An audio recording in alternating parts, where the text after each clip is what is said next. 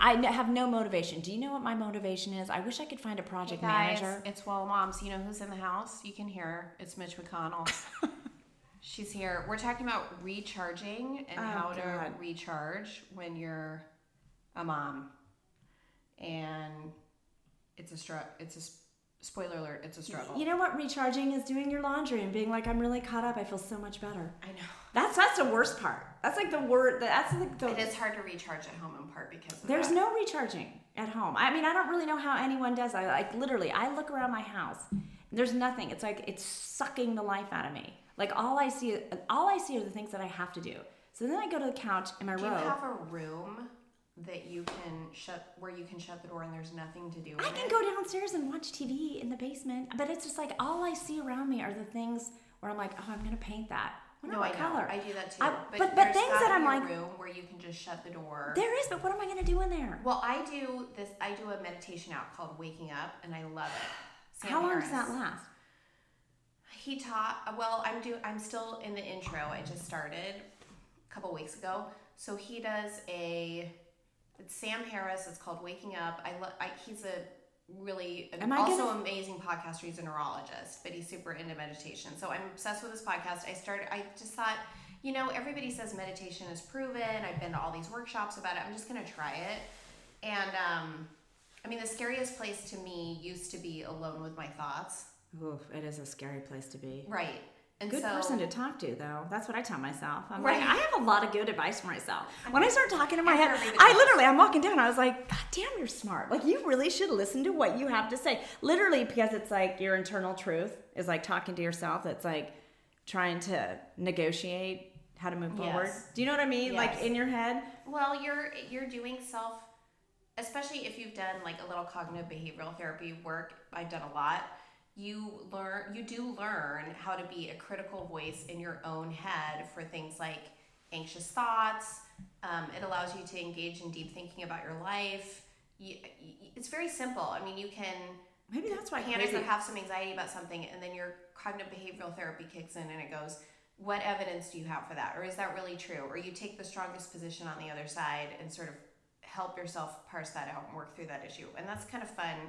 It's it's not fun when you're you're anxious and panicking, but if you have panic disorder like I do, but it's kind of fun to just do in your everyday life about really anything. I mean, even about I thought a lot about cognitive behavioral therapy in Portland and frankly COVID, just how at least it feels like in Oregon, this indoor mask mandate, the outdoor mask mandate, it's sort of with no guidance on what masks work or don't.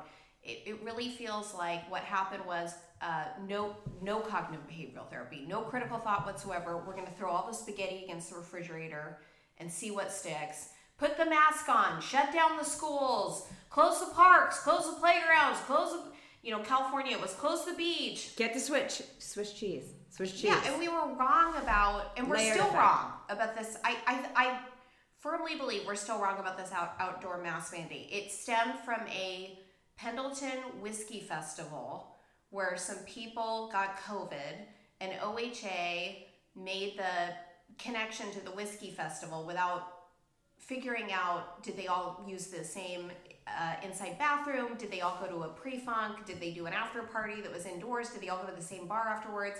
There was no, um, in the media at least, or what was released, there was no, no intel into that. It was just sort of like Pendleton Whiskey Festival, people had COVID connected to that. And so now we need this outdoor mask mandate. And then Monday night, I turn on a football game and there's 90,000 people in these stadiums. Yeah, it makes no sense. In any red state, Alabama, I mean, turn on Monday Night Football and watch any of those games. There are tens of thousands of people in the stands screaming, and none of, as far as I know, no COVID outbreaks. Okay, but the other part is that we were just discussing when I got here to your studio. Um, is seeing a picture of someone eating in an arena where people are yelling and Yes. screaming and yelling even louder because people can't hear them and they think the refs can hear them. And someone has their mask off eating a hamburger, but everyone else around them has their mask on. And I was saying Not earlier, not I a was like, not it's- an yeah, N95. I was saying earlier, I was like, it's not like COVID. Like, is like a coat you check at the door. Like I got, I'll catch you on the way out. Do you know what I mean? It's not like COVID is standing back. I mean, it looks the like first criticism when they they closed the bars at ten o'clock was yeah because COVID knows what time it is. well, no shit. Right. Oops. Should I not swear? It's, Oh. set as, it's okay. You can swear here. Okay, it's set okay. as explicit content. Okay. Okay. Um, explicit. Every okay. episode has Sweaty been balls. designated. Remember that Saturday Night Live? I I totally feel like your sweaty balls are so good. I'd like to try some sweaty balls. In the next episode, we're going to talk about ice. How disgusting sweaty balls are. Hi, Mitch. It's good to see you today. Of course, you brought up Mitch with sweaty balls. Ew. there we go. And there you have it. Not not palatable content. So I I'm dying to get your thoughts on this. I received an email from our uh, Portland Public Schools neighborhood school, and I'm dying to get your thoughts on this because it's. I'm going to link this in our show notes, you guys, but there is, you have to understand for context, there is something called, and if you look this up on Google, it'll pop right up number talk hand signals. And we'll link to it in the show notes again, but it's it's a closed fist for I'm thinking. It's a thumbs up for I have an answer and a strategy. It's a gu- you know the double guns that you do when the guy walks into the your friend walks into the Chili's bar. Uh, a single gun for I have more than one strategy, and a shaka for I agree. And so this is like a poster that a math teacher might have in their room, and I don't understand the purpose of this. Is it for so kids don't talk because of COVID? You know what? I have What is the purpose no. of this? We're looking at it right now. I don't know. Actually, I have no idea. Number two. I mean, It's that a would make new math adoption that's being implemented in elementary schools, and it was implemented in our neighborhood school, which is part of Portland Public Schools. Um, and I received an email from the school saying the new math adoption that is being implemented this year had a poster with different hand signals on it, and that's what we're looking at right now. And then the email continues one hand signal looked like someone was pointing a gun. Mrs. somebody's class, teacher's class, noticed this and stated that it made them feel uncomfortable. The class took action. They notified the district and the company. Below is the response from the company, which produces the math curriculum. Dear students, thank you for letting us know about the hand signal on our math poster and how it made you feel. We appreciate that you brought your concerns to us. Now, now they're at a fork in the road, right? Because how does this, how does this response continue? Like, if it were you and me, we'd be like, you can fuck right off with your microaggressions. Yeah, they're no. What they're doing is like, oh crap, we got to fix this because we don't want to have any canceled orders. So let's just let's just take care of all that. We it continues. We looked at the poster again from your perspective, mm-hmm. and here's what we did. One, we immediately took down all website links to the poster. Untrue, because I will link to one of those on my show notes. Two, we asked our warehouse to destroy all printed versions of the poster. Three, we are going to redesign the poster. We like your suggestion of two fingers. This is my commentary the peace sign for I have another idea. Our actions are the direct result of your thoughtful, honest, and kind feedback. We hope that you will keep sharing when things make you uncomfortable. I mean, this is a toxic. Who do message. I call about my thighs? Because they make me feel really uncomfortable When too. things make you uncomfortable and make your voices heard all the best, your friends at Curriculum Associates. And then the email from the principal of this school goes on to say, That is so cool, and congratulations for making your voices heard. This seems like the wrong message to be sending to our kids. It's ridiculous, is what it is. If something makes you uncomfortable, we'll just go ahead and cancel it. Well, right, but there's a few different layers with that, right? So you hear that, and you know, and it's interesting because I heard about their like lockdown drills At school. at school. And I guess my concern, the first thing I thought was, well, first of all, I'm just, I get annoyed and I'm like, nobody cares, which is terrible. And I, I need to preface this, like, just like we preface everything these days, I do not support gun violence. I think we need stricter gun laws. Um, I don't want to be disrespectful to anybody who was on the receiving end of a gunshot. but all I kept thinking was, why wouldn't we teach our kids to really manage what is a real stress and not a real stress? Like, if you take your kid to counseling, anyone who's got anxiety and has taken their kids to counseling, this is the first thing they say. Your alarm bells go off, right? Your body tells you, do you, you know, it's that whole fight or flight business. So, the biggest thing, because mo- kids who are anxious, same as adults, you know your your how you manage that anxiety is what's important so if you start thinking that that is a threat we're in a lot of trouble because that is a that's a perceived threat right? We've talked about this like having like what's an actual threat Well, yeah, what's a the- perceived threat? The double guns that go back to I don't even know how far this hand signal goes back to that like you do your friend at the bar at the Chili's like pew pew pew pew pew like you got it you know? I mean this goes back to what? When did people even start doing this? I don't know I know we call it double guns. Is but even so term? but even so but even if it did I mean I know that's absurd to be like well it's a gun it's bad or we call it double guns therefore it's violent and bad I know that's absurd of course it's absurd and that's why we're featuring it today but I it's so interesting like where did this hand signal originate from You know, I'm not 100%. That's like a whole other episode. I think that would be No, super fascinating It to find out. Um, but my question, my first thought was, why don't we teach them that? Like, you have to pick and choose your alarm bells. And we have to do that as adults, right? You can't stress out about every little thing. Or then you really don't know what's an emergency and what's not. So if you've got kids who are like, oh my gosh, that feels really uncomfortable to me, my thought is, okay, well, let's look at what we're looking at. Sort of like debrief the whole situation and, you know, critically think about it. Okay, well, guys, we're looking at a math poster. We have to understand what's a threat and what's not a threat. Because it's hard for me to believe that they're learning to hop on toilets in the bathroom for a lockdown, but then also worrying about a math hand poster with hand signs that are perceived as guns. Does that make sense? Like they just seem like such stark differences. Like, here, go ahead and stand on a bathroom stall. It's like no wonder kids would be scared of a gun. Do you know what I mean? I do. Um, or maybe that doesn't make sense. Maybe, I guess, I want my kids to be afraid when they really need to be afraid. I guess that's that's the upshot. They need to actually. I, I need them to use their flight when they really need it, not when they see an uncomfortable poster. Because like anything, you're right. When we have something uncomfortable in our life, it's not like you just get to like get rid of it. This is fascinating though. I'm looking at Wikipedia. It's called the finger gun. The finger gun, this is from Wikipedia, is a hmm. hand gesture mm-hmm. in which a person uses their hand to mimic a handgun, raising their thumb above their fist to act as a hammer, and one or more two one or two fingers extended perpendicular to it, acting as a barrel.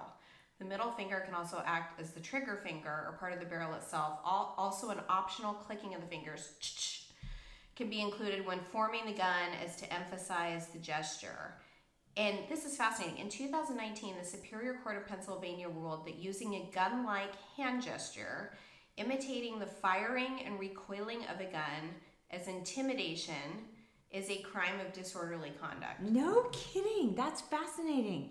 Really? Well, using it as intimidation, that makes sense. Like if you're. I mean, still, that's pretty. I did not know that. See? Yeah, that's interesting. And then it says in schools, children, teenagers, and teachers' assistants have occasionally been punished or removed from school for making the gesture. In some cases, this was because authority figures interpreted it as a signal for threatening real violence, while in others they interpreted it as an unaccepted, unacceptably supportive of gun violence in general. These have often been labeled as ridiculous by some commentators. Well, because it is. Um, I mean, if you saw my basement with a Nerf gun, someone would report me to like CPS. Like it's like disturbing. I mean, it really made me question what was in my basement. Like I'm talking like an ammo vest, multiple guns, and I'm just thinking. uh, it's so. This is from dictionary.com. Finger guns are a hand gesture can be used as a greeting. That's how I understand them, or is to acknowledge something as funny, clever, or insightful in some way, especially when you've said it yourself. Often seen as corny in a charming way. Yeah, like I said, like I think didn't they use them in Office Space? I mean, I just it, I, I associate them with like men, middle class men in their 20s at a Chili's, often seen as corny in a charming way. Finger guns can be done with one hand or for greater effect, both. I mean, that's how, that's exactly how I understand them and how probably most reasonable people would well, understand was it the whole classroom or was it a couple kids? And then you're like, well, how was that presented? Was it presented where someone came up and said, "Oh my gosh, that looks like a gun. That's scary," or was it, a, you know, or was it presented like, "Does anybody feel uncomfortable with this hand gesture?" I mean, I have no idea because my kids are not in that class. Um, but I mean, It I think that. I, I think that would be a, that would be an interesting question. You know, I mean, you feel bad because you don't want to be a dick about it because they're someone's kids, and if kids they're feeling uncomfortable, I guess even if my kid came home and this said is that, different. This is not. I go to school in Actually, my kids would a never do very that. scary school. Of course. like literally yes, crime crime happening constantly. Like I go to school in the Bronx, or I go to school in Cabrini Green, or I I go to school in Compton, and a guy did a finger gun up to my head and pretended like he was clock, clocking the trigger, and I'm in junior high school. I think that's one thing, but a poster on a school classroom wall that says a finger gun is a sign that you have more than one strategy to solve a math problem. I just think context is everything here, right? And well, why context is huge, but I think that also the other layer, which I think is even a bigger point, is what we're teaching them to actually be afraid of. Like to me, the conversation is more about you guys. Let's think about what does it mean to really be threatened. What about that? Like asking yourself, what about that is scary? Like not just like, oh my god, that's scary. Because guess what? I'll I'm well, I mean, I guess I speak to my kids, but a lot of children I know use Nerf guns. And I'm just thinking, or even when my kids were little, they used sticks. I mean, I just think I can't imagine someone. I, I, I'm just that was the first, or maybe the second Well, thing wouldn't I it thought. be a great? you- You're onto something here. Wouldn't as as parents who reside in the in the Portland Public School District, wouldn't you prefer that the teacher have engaged in some cognitive behavioral therapy, critical thought exercise with the students about why does that make you uncomfortable? Totally, of course. I mean, I mean that's where the, that and conversation probably outside is. of Right. class because it is so absurd. Like maybe take them aside and be like, and and why? Yeah, does it you. make anybody else? well, no. I mean, it's a lesson. I mean, it's a smart lesson for the entire class. It's not for that just one kid. That is just. I think the entire class needs to hear about. And with that all being said, that doesn't mean that because I disagree with this, that somehow. I mean, I really do feel for the kid that really was truly uncomfortable. I guess I think. Do that- you? Well, I mean, if that kid is genuinely like scared, then I think there's a different problem, and then you address Okay, that. well, then they have mental health issues. Well, they are. I mean, there's some things. I mean, my kids would not be afraid, but my kids also. look. The, have an the arsenal? Only situation I can imagine in which a poster that is entitled "Number Talk Hand Signals" for a math curriculum with a hand signal for a gun, meaning I have more than one strategy, would make me uncomfortable. Is if like. I don't know. I lived in some children's home, and the man who raped me when I was eight used that against my head, or so. I mean, even then, I don't. Well, I mean, if you've got like a lot, if you comfortable, if you've got a lot, if you've got, I mean, that's one kid. I have a hard. I- okay, so the entire class, I have a hard time believing if my kid was in that class, it would either one of them.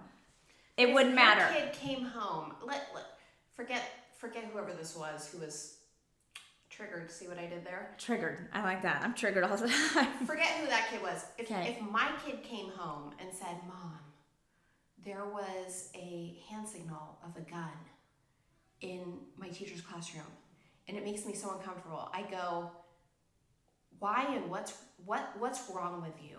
Well, I might. I'm. I, I think I would just. because Well, this is I probably that would doesn't laugh. make sense. Let's see. And I would probably laugh and be like, "You have like 20 Nerf guns down there. If that does not, if that makes you uncomfortable, that is something we need to address. And then I'd be like, what was scary about it? I mean, I don't want to discount whoever really is scared of it. Why? But, well, because everyone's got their shit, right? But that's their shit. it is their shit, but I think taking their shit is seeping into the entire class. So the whole lesson should be for the entire class that hey, look, you can still have your shit, but then we still. The, I think the bigger, the bigger point is what if the perceived threat. I mean, that's what that whole coddling, you know, the American mind is like. You're perceived like what? What about it is scary? Like, Yeah, are you? the, the Greg Lukianoff and Jonathan Haidt book is a great book. such a good book such a good book because it really i think that i think that if kids don't learn this is just me mitch if kids don't learn that that is not a real threat now that that is a poster what's going to happen when like a bigger thing like they don't like their boss or they don't like their coworker or their coworker like it.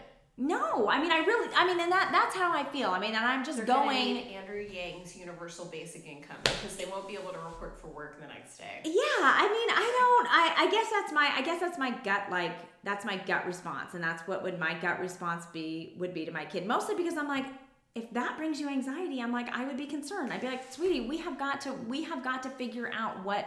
What about that is scary. I mean, once again, it's hard for me to even like associate that because I don't. My kids well, would also, never. if they couldn't articulate it, I go, "This is silly," and I feel like we need to re reprogram here. We need to start press the reset button. I want to be like, I wonder how many of those kids have been sitting in their car while their parents are listening to some like super like bad rap music that's like dropping f bombs. You know, are probably and the kid to it. totally. I My mean, that's of to it. course. I mean, that's part of it though. That's like the whole like that's where you're. Madea's gonna. I mean, forget music.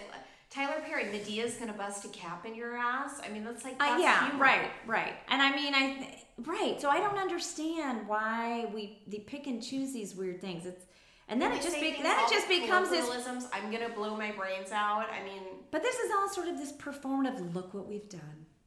of, What- of course. Look, look what look what we've done. Because you know what, that company, you know, is like, oh shit. Like someone get on that and get on it fast. Shut it down. I mean, it, and it's just, and then, yeah, it just seems performative. And I, once again, I mean, I guess I, I mean, I feel bad for the kid that genuinely feels that way. But I think, I, but, but I think that genuine trauma you can feel. Is it genuine trauma? No, well, it depends. We don't I mean, but that's because they haven't defined. And what would it possibly be? Because it's a different definitions of trauma, right? And that's what they also talk about. So if that kid thinks they have trauma, that's a whole other like, that's a whole other situation. I think. Is this a new clinical definition? Well, I think everyone has their own definition of trauma. I think some people think it's But there is a traumatizing. clinical definition. There is, but we As don't. We right. professional, you know Right.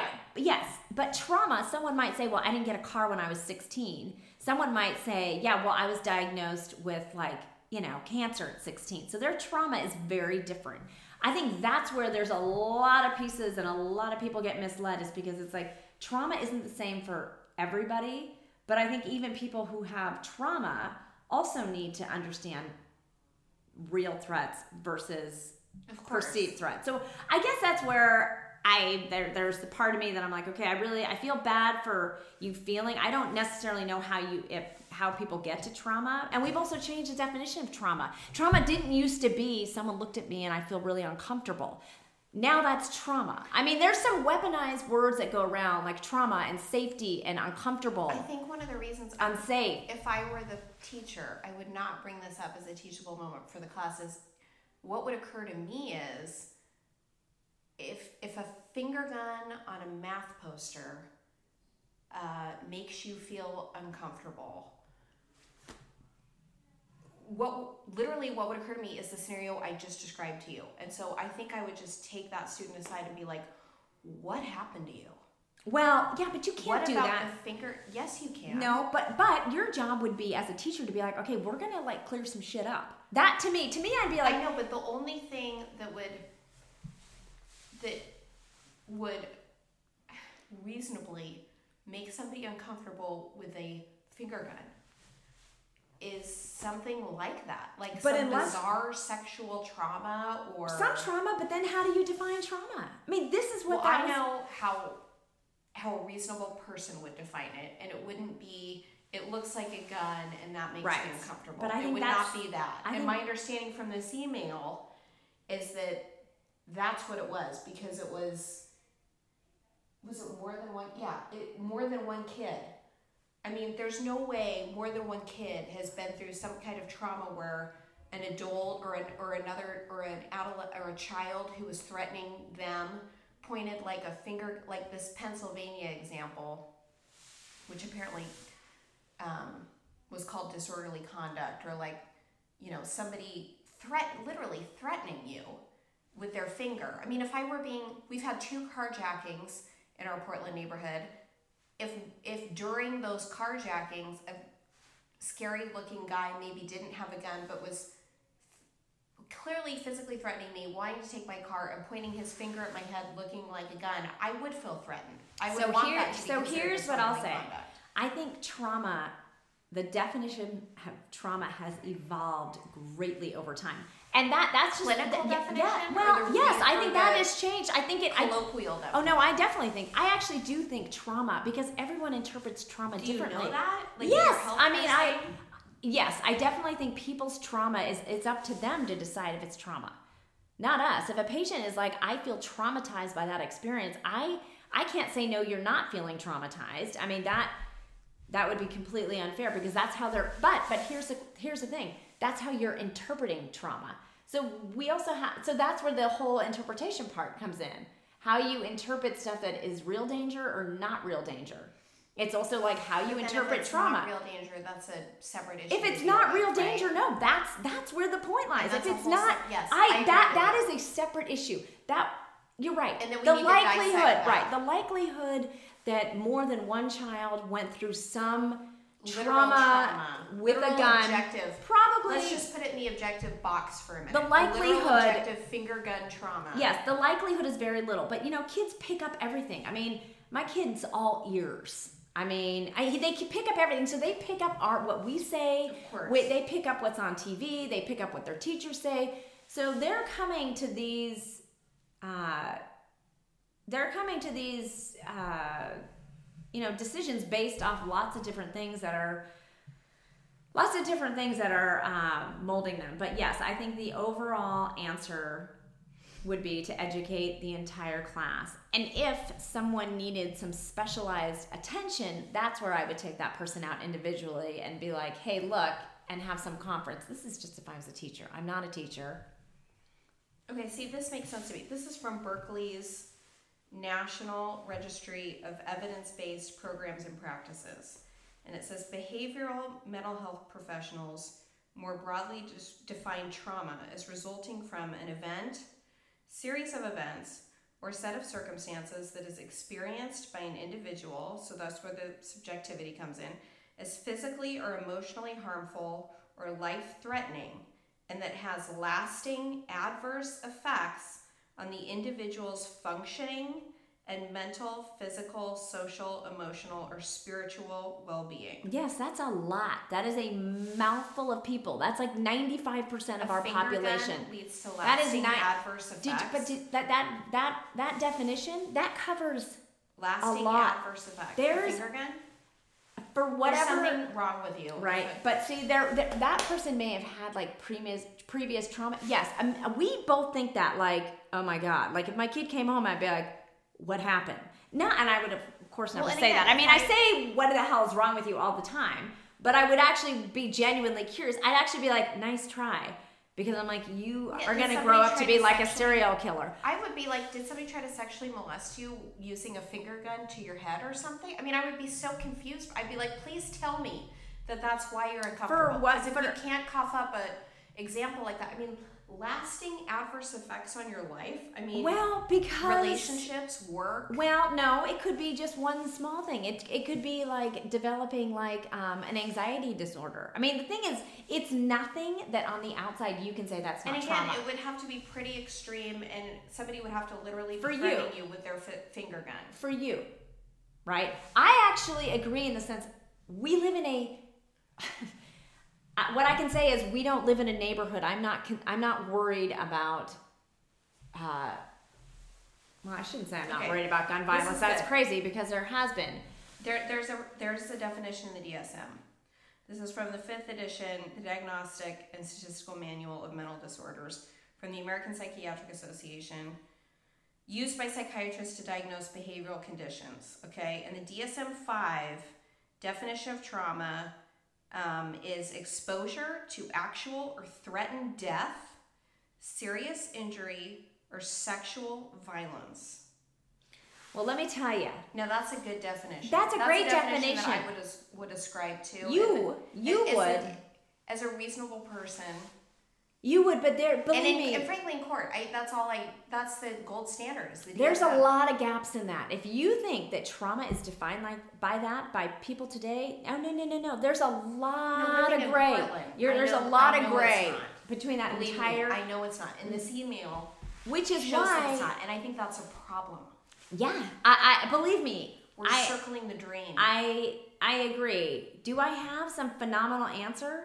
No, I guess like I was saying earlier, if I was a teacher, I would probably really try to drill down where that was coming from because it also might be it also if re- if but it it also from the- teaches but no, I'm just saying like if I was a teacher and once again, I'm not saying I'm like that If it comes down, if it's the DSM definition of trauma, that's not something you want to explore with the student in front not of class. explore no, but you're not exploring that. You're you're exploring what happens when you think you've got trauma. I mean, not that I think that they don't have trauma, but, But that's my after you've figured out from the student what makes them uncomfortable. Once Or just say, I don't know, it just looks like a gun and I don't like guns, then you go, okay, we're going to talk about this tomorrow. No, but to me, this is a if it's, an you opportunity. know, Father O'Shaughnessy held a finger gun to my head while he okay, right, but molested I, right, That's- but that would but, but this is what, but but okay, but so that is opposite what we're talking about. Also, that there's conversations. People have conversations. Here's a time for a class to have a conversation with someone says I'm uncomfortable, and someone on the other side says, well, I'm not uncomfortable, and then the two of them hash it out and they talk about it. If it That's doesn't part. fit the DSM definition of Well, trauma, but good luck. That's never going to happen, though. Good Otherwise, it's not appropriate It's for the class. it's ne- that is ne- Obviously. right, but that DSM definition, nobody. Believe me, I, let me tell you, that is that does that covers like there's 98% of people that fit in between all of that. That initial definition that you gave that you were talking about that's most people. It's your perception of trauma. Someone might hear something that talks to, you know someone who lives a much different lifestyle might hear my trauma and be like shut the fuck up. You don't know trauma. Right? I mean we're all sort of in these uh, yeah, but that's not what this is. well, You're no, no, no, right, You're, you're, no, right, but then, don't but need to explore your there's trauma on this right, podcast, but there- there- although I'm sure it would be great. Uh, My what? Content. We need, we don't need to explore your trauma on this podcast, although I'm sure it would be great content. that would be like six hours. I haven't even gotten a therapist yet, so yes, no, that would be. a- Believe me, But I, knowing you, I've got a your lot to unpack. trauma will fit. It will fit the DSM criteria, and I'm not concerned that it won't. I, I think the question is, my guess is that this student said, "It looks like a gun." Or students, it looks like a gun. I don't like guns, and guns are scary, and that makes me uncomfortable. Guns make me feel unsafe. It makes me think Yeah. of school shootings, and that You're would totally be right. totally appropriate Totally. to explore with the But class. then that's that, and but that's what I'm talking about. Then that's when you stop and you say, "Okay, class," because guess what? The the word trauma. I mean, and I do, I mean, that's a really hard topic because I don't know if you because it would be really easy to say, "Hey, look, let's talk about what really trauma means," and then you take your DSM. A lot of people would be like, "Well, you can't just use that DSM because everyone perceives trauma differently because it affects their life differently." Okay, so does that mean that the way everybody perceives trauma is equal? No, absolutely not.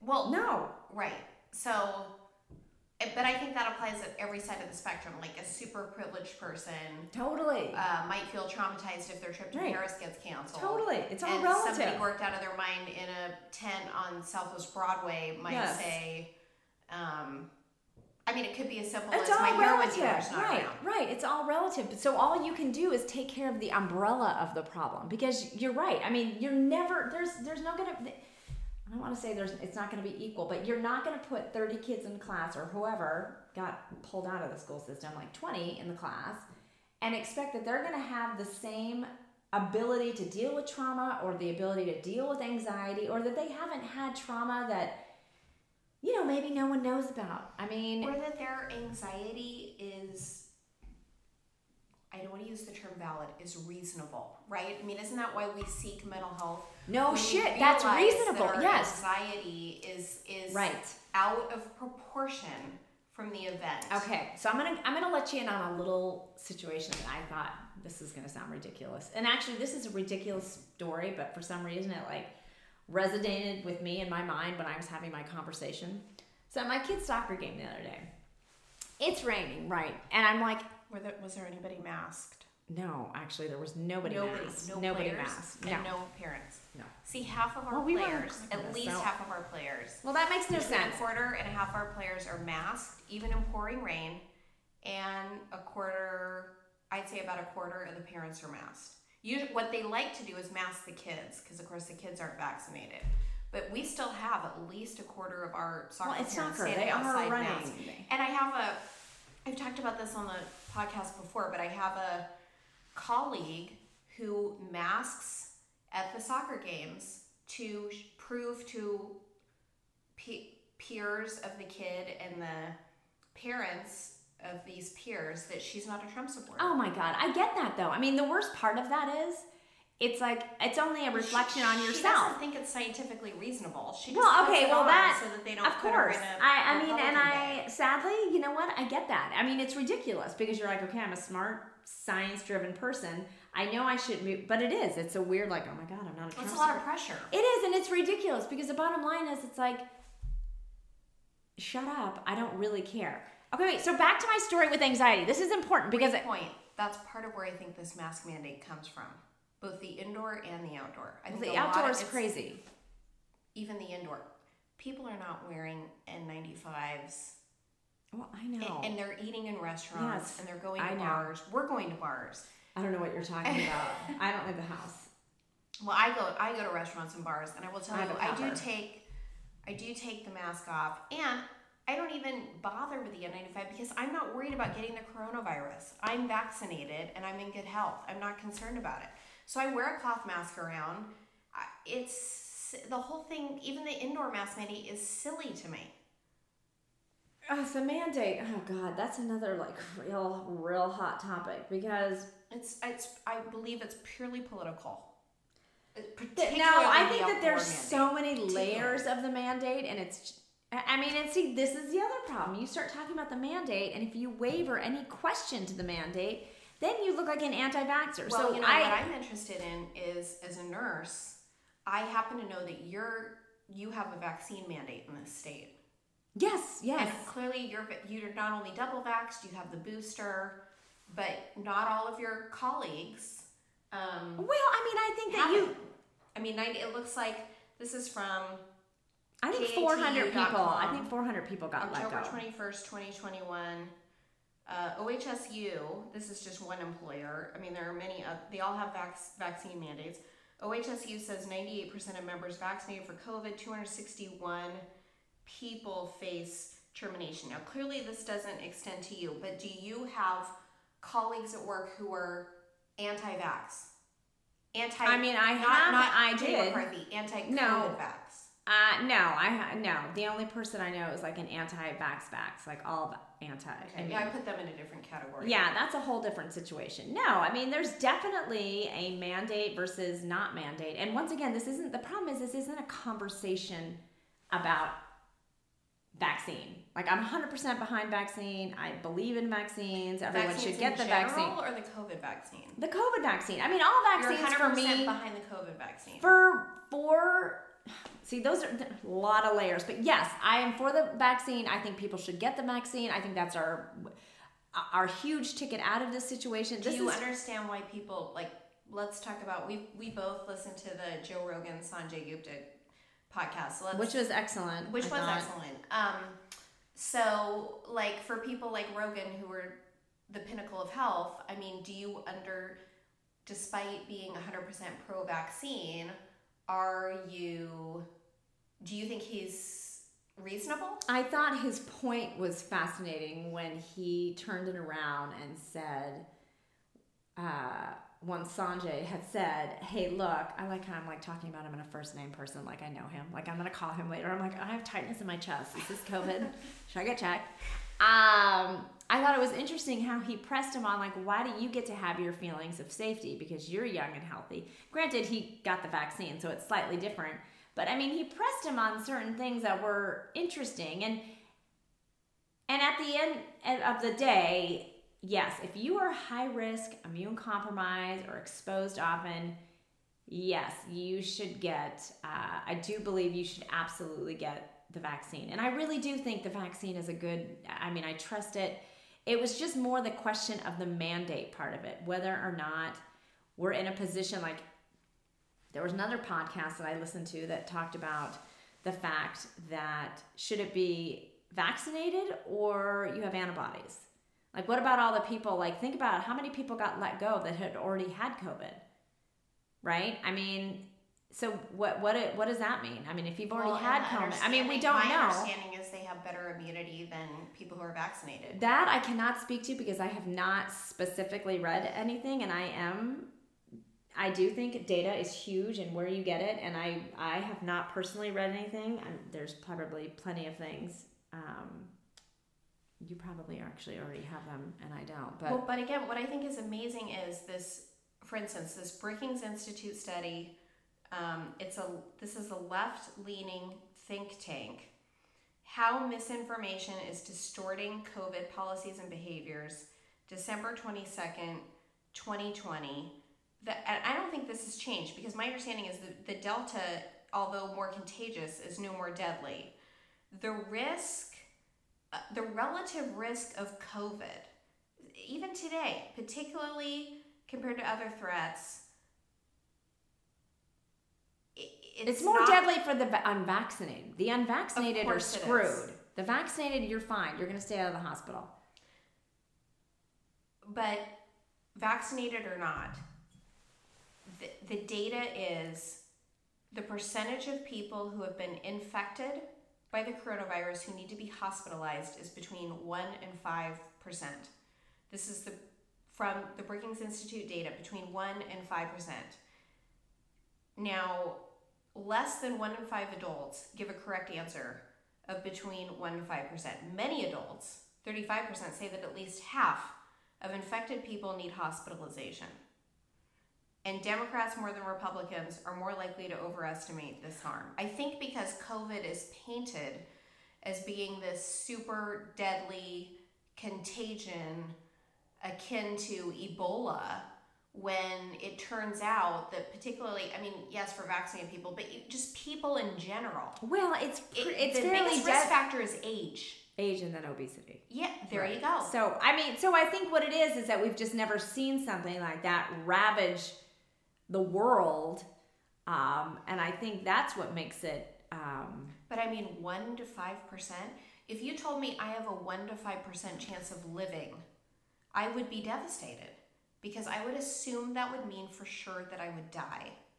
But yet, if you tell somebody you have a look, you have COVID, that's the bad news. But the good news is, re- we're talking about a reasonably healthy person, not I know that's less whole- I than mean, seventy-five years. You'd say, look, you've got between a one and five I chance of going think- to the I think- You're going to be okay. right? They find that hard, especially I in know. Portland. I, I know. They would not believe I that.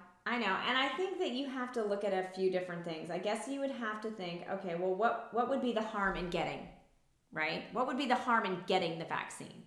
Like as an adult over the age of 40 and my Well, risk I'm factors. concerned. I'm double va- I, I don't have the You're- booster like right. you, but I'm You're- double you're a- I might get the booster. you're- I'm not afraid of the booster. Well, no, I mean, I don't I'm not afraid. I I just I don't even know where I was going with that thought. God damn. Well, what what about see? I think the mandate is different.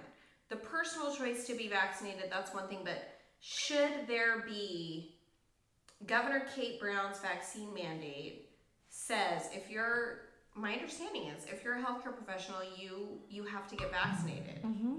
So, what do you think about the mandate? I, I I have to say it's it's awkward because at first I was like, oh my god, of course, if you're if you're in public health and then you care about the vulnerable, and of course you should get vaccinated because this, that, and the other thing. And then I started thinking about it, and I had listened to this other podcast about, and, maybe it should be more that is the mandate the best way to get to get people to get the vaccine? Is that the best way to do it? I mean, I that that that's a question. It's like, is that the best way? Is to force someone into that I have it? a personal. I can see both sides, and I don't. I don't really have a personal place to plant my flag on this quite yet. Well, and then I'm just wondering who got let go. Right? I Well- want to. I would like to know. I, I would. According to to KATU, this is from What does KATU News say? It, this is from October 21st, 2021. Uh, as of Thursday, OHSU had more than 96% of its employees, students, and volunteers fully vaccinated, accounting for 21,694 people. There are 100 partially vaccinated people who have been placed on temporary leave until they complete the vaccine series. So far, OHSU has approved 32 medical or religious exemptions. Got 32. The it. OHSU Vaccine Exemption Review Committee is still evaluating other exemption requests. The hospital's latest report stated they have 40 patients hospitalized with COVID, 29 not fully vaccinated, 11 fully vaccinated. There are 10 patients in the ICU with COVID, seven of them are not fully vaccinated, and then the other three were fully vaccinated. And see, Rogan would like obviously focus on this three that were fully vaccinated in the ICU and go, persuade me that. I mean, I know it's seven are not fully vaccinated. That's obviously more than three. But Rogan would say something like, persuade me that the vaccine works. We've got three people in the ICU fully vaccinated, people who've died fully vaccinated. If I- am a perfectly healthy person, I mean, I would say I think the, que- the question is, is My, my argument would be to to help. See, it's so interesting. My argument would be to help the elderly because you're protecting. obese Yes, you're protecting and other people. immunocompromised. Right. Right. um, particularly the those who are unvaccinated, but even the vaccinated, because obviously they can die and end up in the ICU. And what's so interesting is a lot of our friends that we've had, you and I have had these debates with, will will be like, "Fuck the unvaccinated. They can go fuck themselves. They shouldn't go to the hospital." And I would say, then don't. I mean, yes, there are some fully vaccinated people who die and end up in the ICU, but my understanding of the data is if you're unvaccinated, you're far more vulnerable. And I would say to my friends, well, then why are you arguing about community spread?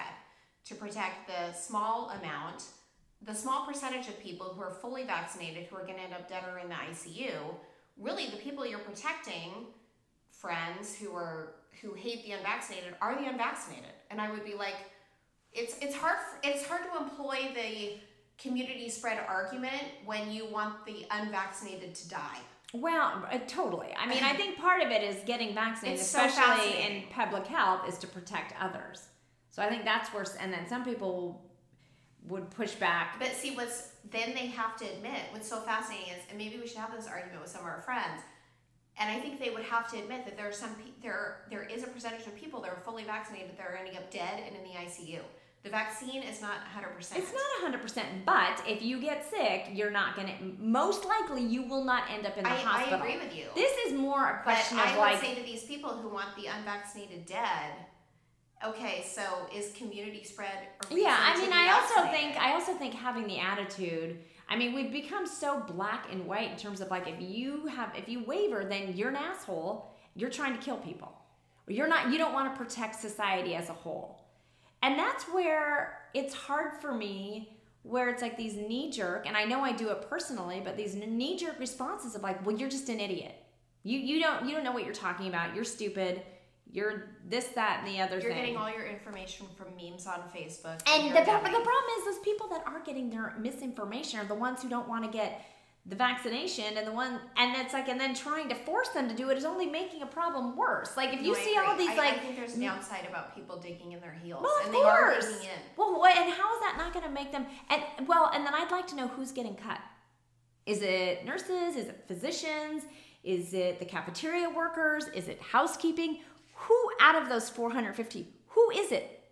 Right? Is it a is it a general population? And I, I'm probably going to screw something up, but I I would be I would be curious if it would what population uh, across the hospital what you know what department maybe that's the word i'm looking for what department was impacted the most in terms of people losing jobs and where you know it like for example if it was like okay well 95% of cafeteria employees left So well, then, then I would, I guess my question would be like, I'd like to drill down. Is it socio? I mean, my first Well, response uh, would be, is it socioeconomic? I don't know. I mean, the answer, it must. it- the answer I, might I would be. say it's highly. It's certainly correlated. I, I mean, yes, I think so. But if but if we want to get the information, I mean, we can see where. I mean, I would love to see where those 450 people were because Yeah, I do think I do think that. I mean, but I think that's I'm, I'm important. assuming it's socioeconomic, but they're not. It- is it- your is here's a question: Being in healthcare, is your anecdotal experience I would that probably. it is socioeconomic? I would yes. I would lean towards yes. And that's where I'm kind of like, well, does a man is a mandate a good thing? Is it a bad thing? Is it not really supporting this conversation of other than you don't want to get it, you're an idiot? You know, I just don't know if it's the best avenue. And really, I the only reason I was pressed on it was listening to this physician talking about it. I mean, some random person on podcast that a lot of people listen to, smart guy, but just giving Are the perspective. Who are you talking about? Well, Rogan, and there was a couple other people that I listened. I'll send you the podcast. I mean, uh, one of my girlfriends from work sent who it to it? me. What do you? Who's the? It's um, Host? uh, God, I don't It's know. It's okay if you don't remember. No, but I'm going to send it to you because it was more that he just brought up points that pushed sort of the questioning as to why mandate is going to work because there's a lot of knee jerk of like, well, of course, yes, yes, you should do it. Of course, you're in healthcare, you need to protect people, firemen, policemen. You know what? what how do you start doing the risk, the risk benefit in terms of who you who you mandate? Right? I mean, it just seems like it can become a very slippery slope. Um, and I would be very curious to see the population or the departments that were impacted the most and I agree, see and they're not and- that, but I no, I and then that that would see and and and I wonder what potential long-term public health problems that will that that this will cause because how many how many I, I bet a high percentage of those people have already had COVID. And I'm not saying that well, they might be they might have better antibodies than you and me. and me and, and you know what? I don't know the answer. I know that everyone No, has said you get saying. you get the 'Cause, of course, vaccine. that's all secret, so they're not going to release that. Well, I mean, they say if you even if you've had it, you should get it. I mean, Oh, so they're I mandating it. Is my Or they're ma- right, Even but- but you- I mean- even if you've recovered two weeks ago, you need to get the fucking vaccine. right, and see that's where I'm like, okay, well, I personally need to see. This is like my lack of preparation for your show. I want to see the data that says, okay, this is you know th- those your protection wanes over time. I think a lot of this is unknown. I think if anyone tries to I say everything is definitive, it's that's then that's the person you shouldn't probably listen to because I think it's just constantly it's constantly changing. So it's but I guess my assumption would be if you've had it, you've got some protection that would protect you from not getting in the hospital. And I just wonder out of those 400 people, I guess my question would be how many of those people have had it? And does Yeah. that and does that count and does that count for anything? Because let's just say, let's just throw it out there. Let's just say it is socioeconomic. Let's I- just say, let's just go out and say I'm There's no on it, but I I'm going to lean towards the know of. answer is yes. I'm going to lean, but I don't. I'm leaning towards yes as well. I'm, li- I'm, but I, but, because even I don't think. See, but with that being article- said, I just want to be clear that I'm not making any generalizations. course. But like this is an article from OPB, uh, October twentieth, twenty twenty one. Vaccination falls prey to politics as Oregon's rural and urban counties drift further apart. And I would say that is socioeconomic based. OPB in this article argues that it, is political affiliation based. And although I know political affiliation has something to do with it, the high socioeconomic status Republicans are all vaccinated. The ones I know are vaccinated. Trump is vaccinated. Trump Trump is responsible for the fucking vaccine. Everybody forgets this. Portland in particular.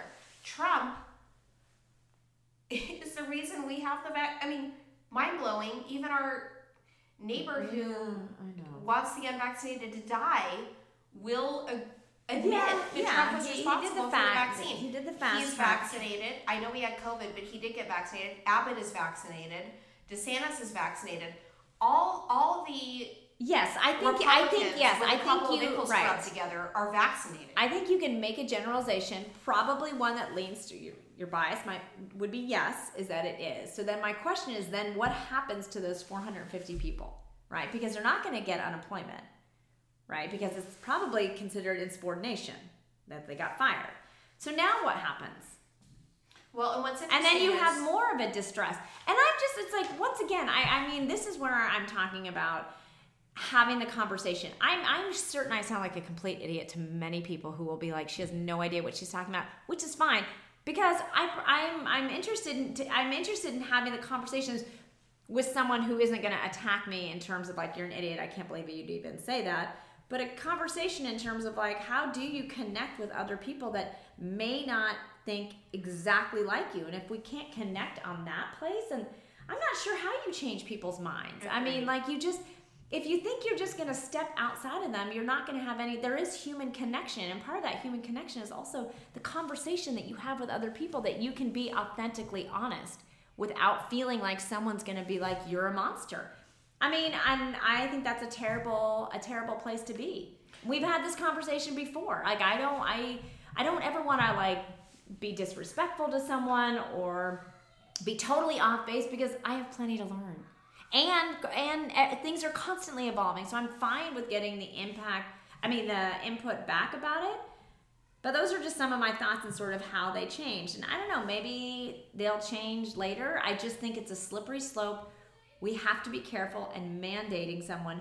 Forcing someone may not be i think the most ideal way. I mean i know we're giving like donuts How and did your thought process evolve on that point? What changed?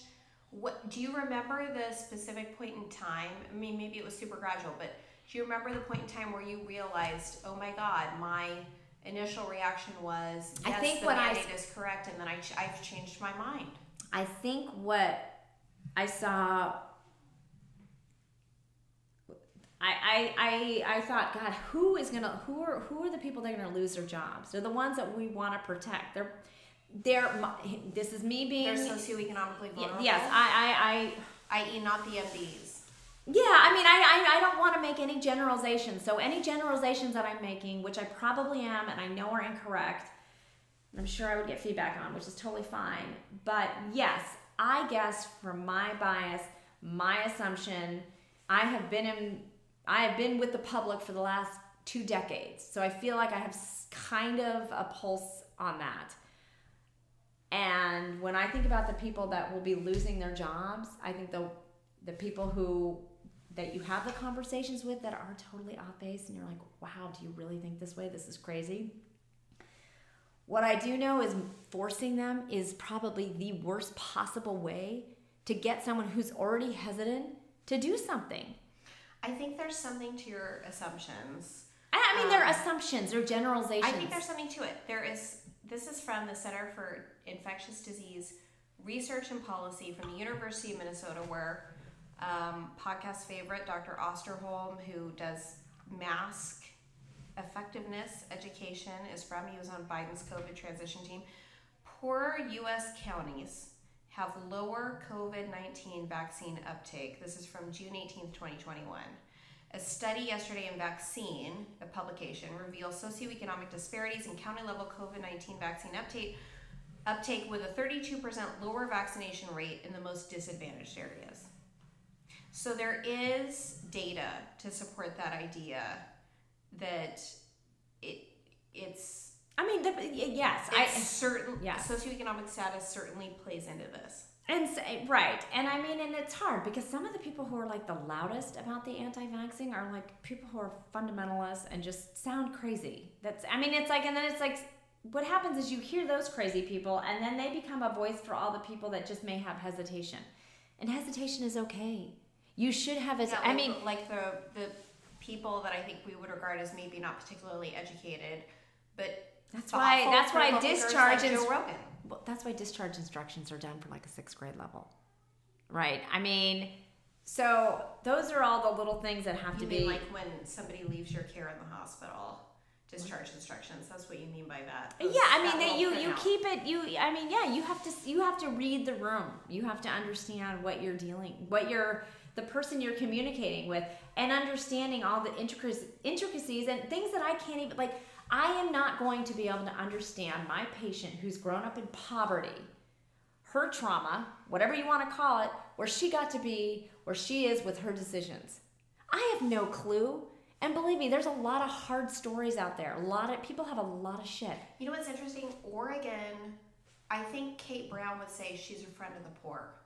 I mean, I think part of the reason that I loved the Democratic Party was because I felt like we were, I mean, this is pre Clinton. Post Clinton, I think we were more aligned with rich interests because post Clinton, it was business interests, it was, I mean, we really switched over. It was um, free trade. And pre Clinton, I feel like the party was pretty aligned with, frankly, with the poor. And I thought that that was the right side to, to be on post Clinton, I, I, certainly don't know that that's true. I mean, I think part of the reason Hillary lost is because she was seen as an elitist.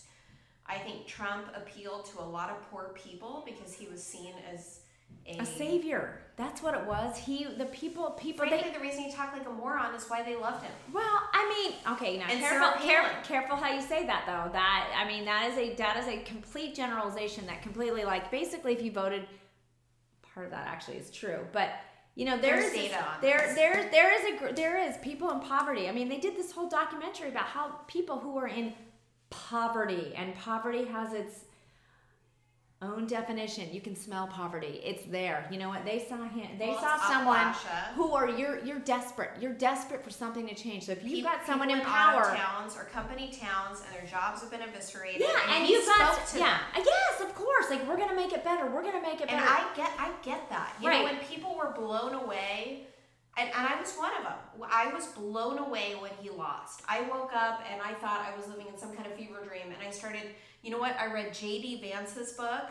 I started doing uh, research on why people uh, switched from because because for him to win, even though he didn't win the popular vote, they enough swing voters had to switch from Obama to Trump.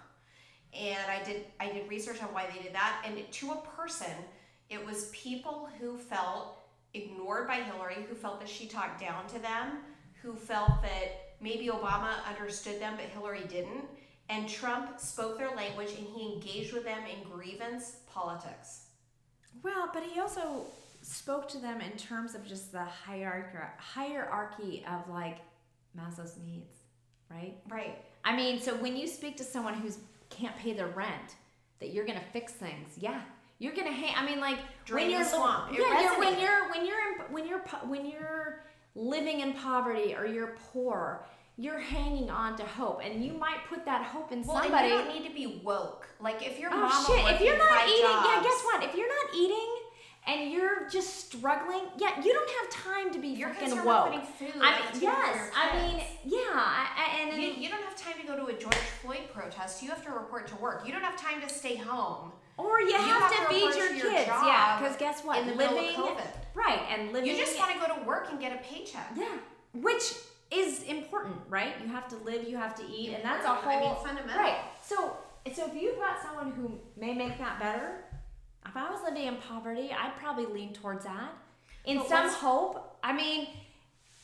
What's fascinating is I think Kate Brown would say, I'm on the side of poor people. I think Ted Wheeler would say, I'm on the sort of side of poor people. And what I'm hearing from you and what makes sense to me is that there are a fair amount of low socioeconomic status people and poor people who are not interested in this vaccine. Well, I mean, it's such a hard. Okay, why, so that, why don't we have compassion for these people? Uh, well, why so okay, so in persuading them instead of mandating. Well, okay, so there's a lot of things. So it's like, I, it, you know, it's funny. I mean, I, I, what I have to see is I have to see the data. I see now for me to even make these generalizations. Well, we I just did some data from you. We did, right? And I, it's hard and for me, right?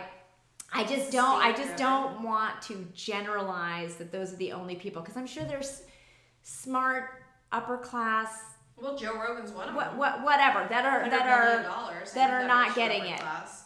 I guess what I'm saying in general, with any topic that someone is so defensive about, what I do know okay, is, forcing someone CDC. to try to change their decision is the worst. It's like escalating with your child when your kid's assing out. Like the more you escalate, the more they ass out. So to me, trying to convince someone who's adamant and they've learned everything from misinformation, me like pounding it into does nothing but piss them off and be like, you're part of the problem. 100% agreed. This is from the CDC, June 4th, 2021. Vaccine disparities are largest for two themes socioeconomic status 61%. That accounted for 61%. And household composition and disability, 42% versus 60%. So, counties with higher levels of so- social vulnerability have been disproportionately affected by COVID 19. And, And I and I and I think we should and their vaccination. right. And I think we So have, that all the data supports what we're saying. I don't think we need to worry about making assumptions. Well, no, I know, but it's also this sort of question, God, I'm Obviously, I so live in Portland because what I think is the first thing I think of is like, oh my God, you're calling poor people vulnerable. Well, I think that's okay. I don't know any I per- dispute that. Mm. There are some people I think would dispute that. Me personally, My people are poor people. Personally, to me, I'm like that. being poor and not having money and stressing out money makes you vulnerable. Like I have a hard time believing that, and maybe maybe it's a wrong choice of words, but what I can say is if you are struggling to pay for food, rent, and take care of your kids, call it whatever you want. Call it vulnerable. I, I, I mean, whatever other words you can think of, you are. But that's okay. I mean, you should be. Like, if those are the things that stress you out, you are vulnerable. It's okay. I mean, I feel like Well, we. Jesus, they're the most important things. Well, I mean, that's and- what's stressing you out. That's And you're supposed to be, and you're supposed to be Fuck. vulnerable. We're vulnerable people. Like I consider myself vulnerable. I've been through parts of my life that are vulnerable. Like, but that's okay. I don't. I think we uh, vulnerable isn't a bad word. I don't know that it's okay. I think It's okay to be vulnerable. I mean, I just, but I, yeah, I guess in a my. Brown sense, not in a food security sense. Well, I just mean that like some people I think would be like, you know, you're assuming that if you're poor, you're vulnerable. And when I say that, I- what I'm saying is, criticism. Oh well, I, I have, Okay. and and that's the only reason I'm trying to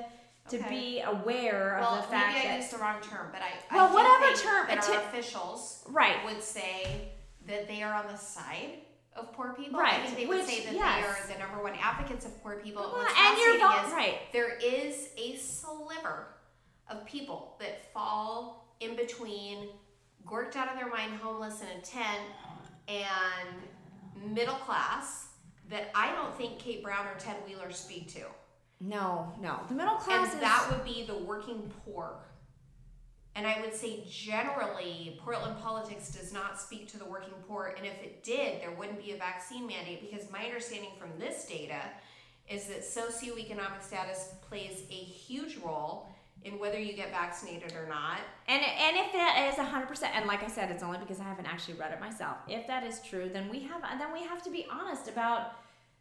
Then I feel like, yeah. Then we have to be honest about those reasons, and those are uncomfortable. Those are what I like to call And uncomfortable truths because it's uncomfortable because I don't want to say, well, you're you're lower. I hate that word, lower socioeconomic. You're in this place, so you don't understand. But there's lots of stuff we don't understand about people that like they can educate us on. If you've got someone who's gotten all like, if we get our information from reputable sources and we acknowledge what I'd data means, The CDC and the University of Minnesota are repl- reputable. Right, and you do your research. But if you've got somebody else who's getting all their information from memes and Facebook and stuff, where how are how how are we faulting? Okay, this is No, kind of my equivalent. How are we faulting them in a sense by their decisions? It's kind of like someone who grows up in a physically abusive household. All they know is that's how you deal with it. You were hit as a kid, you hit your kid, right? So that's that's all they know. So if their information is getting incorrect information, then they're going to make decisions based off that incorrect invi- uh, incorrect information. Does that make sense? Yeah, I it's like you can't you can't blame them. It's like I mean I know you can blame people for those things, but in a way it's not it's not fair when you've like but when it's been brought up in your DNA. It's like who you are, and I don't I don't think it's fair to basically punish people for decisions that they're making that are based off years of being brought up by God knows who know, but God knows who what um, by who. Does that make any sense at all? Probably not, but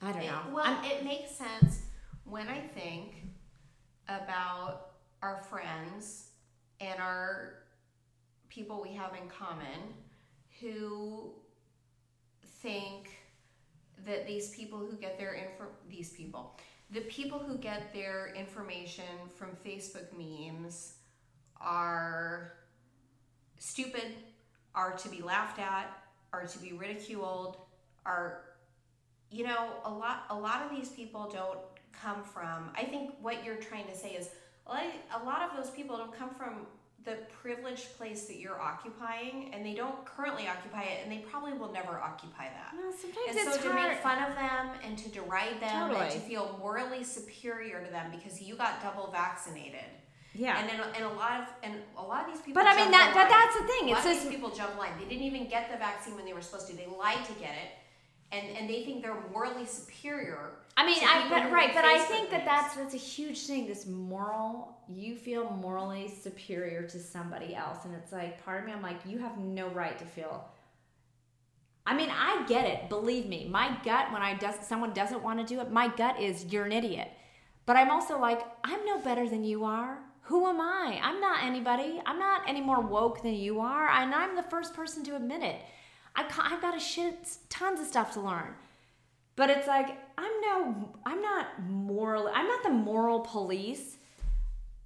But I think it's unfair not to t- step out of your own world for 5 minutes or 10 minutes or whatever and try to just step out of your world to sort of connect to something that seems so foreign that maybe that would be a connection on a level that might make someone be like, "Oh, maybe I should get the vaccine." But saying, "I'm sorry you're going to do this or lose your livelihood," it's to me is is almost cruel because Especially I when these people are already at the margins. it, well, I mean, but but that's the problem. It's like not put. that they're major. I Right. think we can accept University. It's kind of like not putting them in school and being like, no, it's equality. It's like you've s- screwed a lot of kids, and the public health crisis that is by going to closing the schools. by closing the schools and everyone's like no we, we- you know it's you know the kids who are most um, impacted you know they should be at home they shouldn't be at school and it's like we left so many kids behind i mean it is So tragic they needed to be at school. oh yes that they I- need I- to I be at think We school can now, the majority of reasonable people, put Portland Yes. in a different box. The majority of reasonable people, even in this country, can agree that those kids, the kid, the majority of kids should have been in school. of course they should have but all the kids that weren't in school i think the public health crisis that's going to unfold that we don't even Of- see of we don't course, even of know is going to be health, 10 times frankly, worse physical health. Than all the equity that we totally Yes. boast and it's eh, that i think that's where i have a hard time where it's like The no equity is a charm that is meaningless. I, I mean it's a great word and i get it but it's like there's some weird like ugly truth it's just a word. yeah and it's like it's like i'm sorry i'm sorry doesn't mean anything unless things actually change Right, so it's that's like exactly right. If you're still drunk, please don't come over and clean up my house. yeah something like that right i mean i just It's interesting. I got this text from a colleague. We were talking about people who are, you know, the people who are masking because of political affiliation, not because of science. And I think it applies to vaccines and the unvaccinated, certainly in Portland. And what she said is it's a certain smugness, isn't it? A way of looking down on people. I mean, and, and and like I said, I'm the first to take that in, and I mean, I think that there's see, this is why conversation is important because it's like you're right. I mean, it, it, it in a sense, it is a way. I mean, not that I would intentionally do it to do it as a I, I've as never heard you laugh at the unvaccinated, but I've we know people. We've we have socialized with people. They laugh at the unvaccinated. They think they're retarded. Yeah, I mean, I like. She did not mean to say that R word. That just slipped No, out. We use it consistently on the pod. It's okay. Okay. Um. You don't have to use it. We cut, use it. cut that cut that R word out. Um, see, you are do you do a great job. I'm like totally lost my train of thought, or maybe that's Perry. Well, no. I, let me just bring you back. So you and I have had conversations with people. Oh, because it's are- easy to be like right. wishing the unvaccinated dead. Yeah, and I to me, I'm like, do I agree with the unvaccinated? No. Do I think you're crazy? Yeah, those are my assumptions. I'm just trying to think in a bigger part of society of what really is going to maybe make a difference if, if we all get off that high horse and try to connect with those horses that may not be in the same barn. Does that so make are, sense? Yes, I do. So are you saying? I'm making no sense. I'm, no, you are. But what I'm most interested in is what was your thought evolution? Because I know you were you were on the side of go fuck yourself. If I you're not know. vaccinated, don't come to my I, hospital. I know. I remember hearing I that know. from you. I know. And now I'm hearing, you know what? I have some compassion for the unvaccinated. You know why? was Because it, it- the podca- you cited the podcast. Was Bec- it that or was it something else? because- Because I know before the Rogan Gupta podcast, I only said that to you because I heard you saying there might be some uh, there might be some nuance. to It was it was mandate. it was just the evolution, which all science should be. I mean, you should be thinking I about know, it. You sh- what was it that was there a pivotal point or was it more I. I and I don't even know when it was. I think Okay. it, it was what what it was was when I first realized who was going to be getting laid off because I was like, well, who had a who had do so who, anecdotally, you do know who's gonna who was gonna. Well, laid I have a pretty good idea because I mean, I, I, have a I, I have a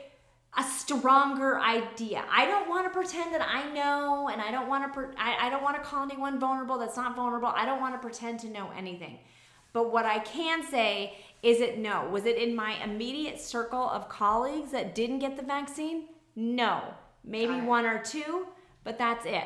So, So I think that's anecdotal experiences. It was socioeconomic, and you stepped away for a minute, and you went. You know what? I have compassion for.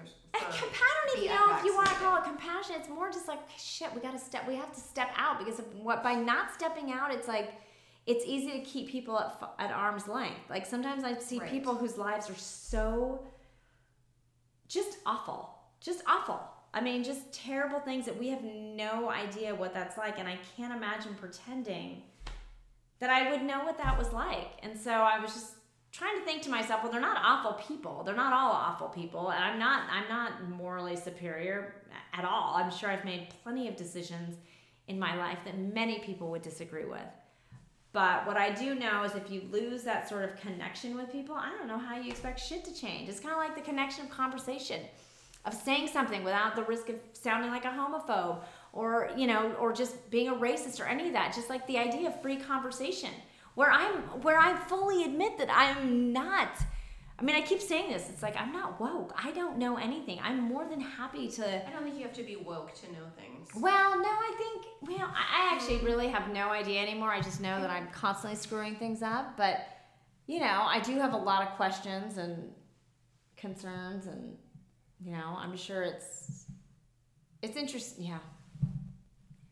You know what's fascinating is I I'm yammering the- on. I'm so sorry. I pulled up the criteria for vaccine policy exceptions from just from one employer from OHSU. Uh-oh. And what's interesting is it it does not include recently diagnosed with COVID. It doesn't include that. The exceptions are I don't think that was part of the exception. well, which is interesting because my understanding is you have pretty good antibodies if you've Well, I mean, and once again, I don't actually, I have not personally done any research. For me, though, it do, it would seem just it would seem that we would be slightly denying science if we said that you didn't have some immunity. How much immunity you have, Well, I don't I know. we're still learning, but this is from Right, which Nature. would- which we're still learning. So we have to take that. I mean, before you yank away someone's livelihood. basic needs of functioning in our daily life, shouldn't we look at maybe other alternatives and saying, "I'm sorry, you're going to lose your job"? Well, and in this city, I mean, or believe you- you have a right to a house. Yeah. If we believe you have a right to a house, why are you taking away Yeah. people's livelihoods? Yeah, I mean, I, I agree. I think that that's it's almost cruel. It's cruel. fascinating. It's like taking away skating from Tonya Harding.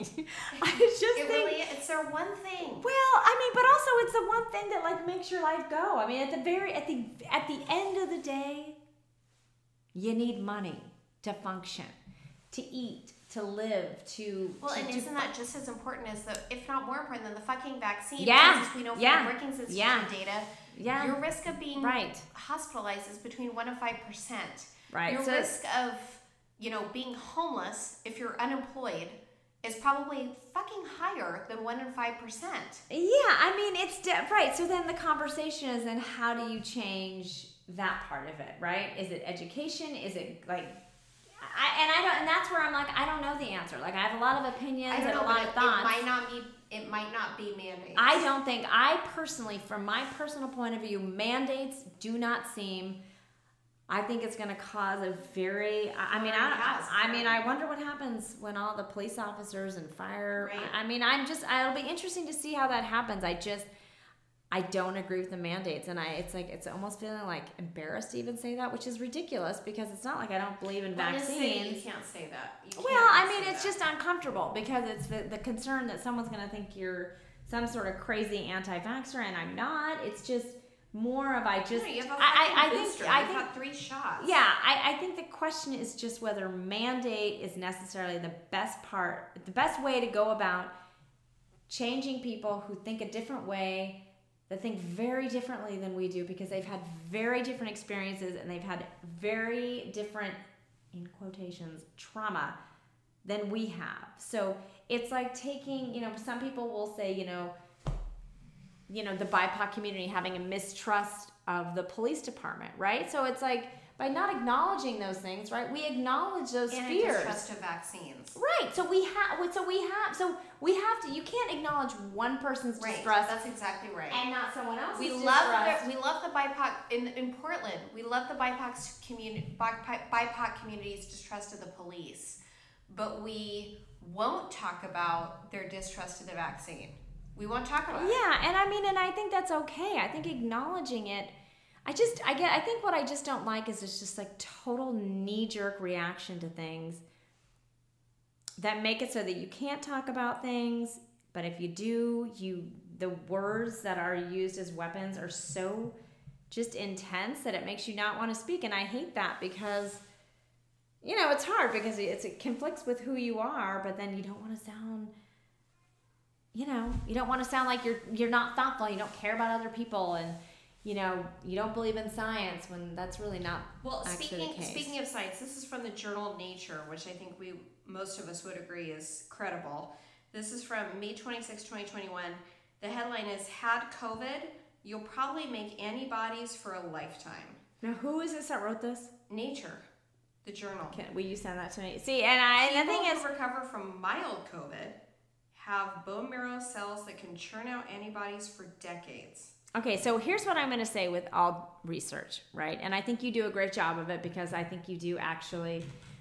Basically, I'm just here. I don't really, I don't really contribute that much in terms of like actually like I should be researching the data, but really, you i mean you look at the data which i think is super important i think anyone who hears any information has to look at the data and that just means like and looking at who they tested who did the testing what was your what was your uh what were what were the pool of your people so i think that that is important and i have not read that article but you're probably sending to me Well, it's it's it's absolutely fascinating. And I I mean, and agree and, and, and if I you and know- if you have the data and the research behind that, then we're ignoring that. And if we ignore that, we're ignoring we're ignoring science, right? I mean, but, but what would be the what would be the response to me? That's see, that's where I'm like, who can talk to me about that? Who can who can speak to me about that? Because either I have no idea what I'm talking about, and someone who is smarter than I am will come back and be like, well, no, this, this, and this, and this. This is why having another vaccine will help you. So It's just fascinating. This is from Science.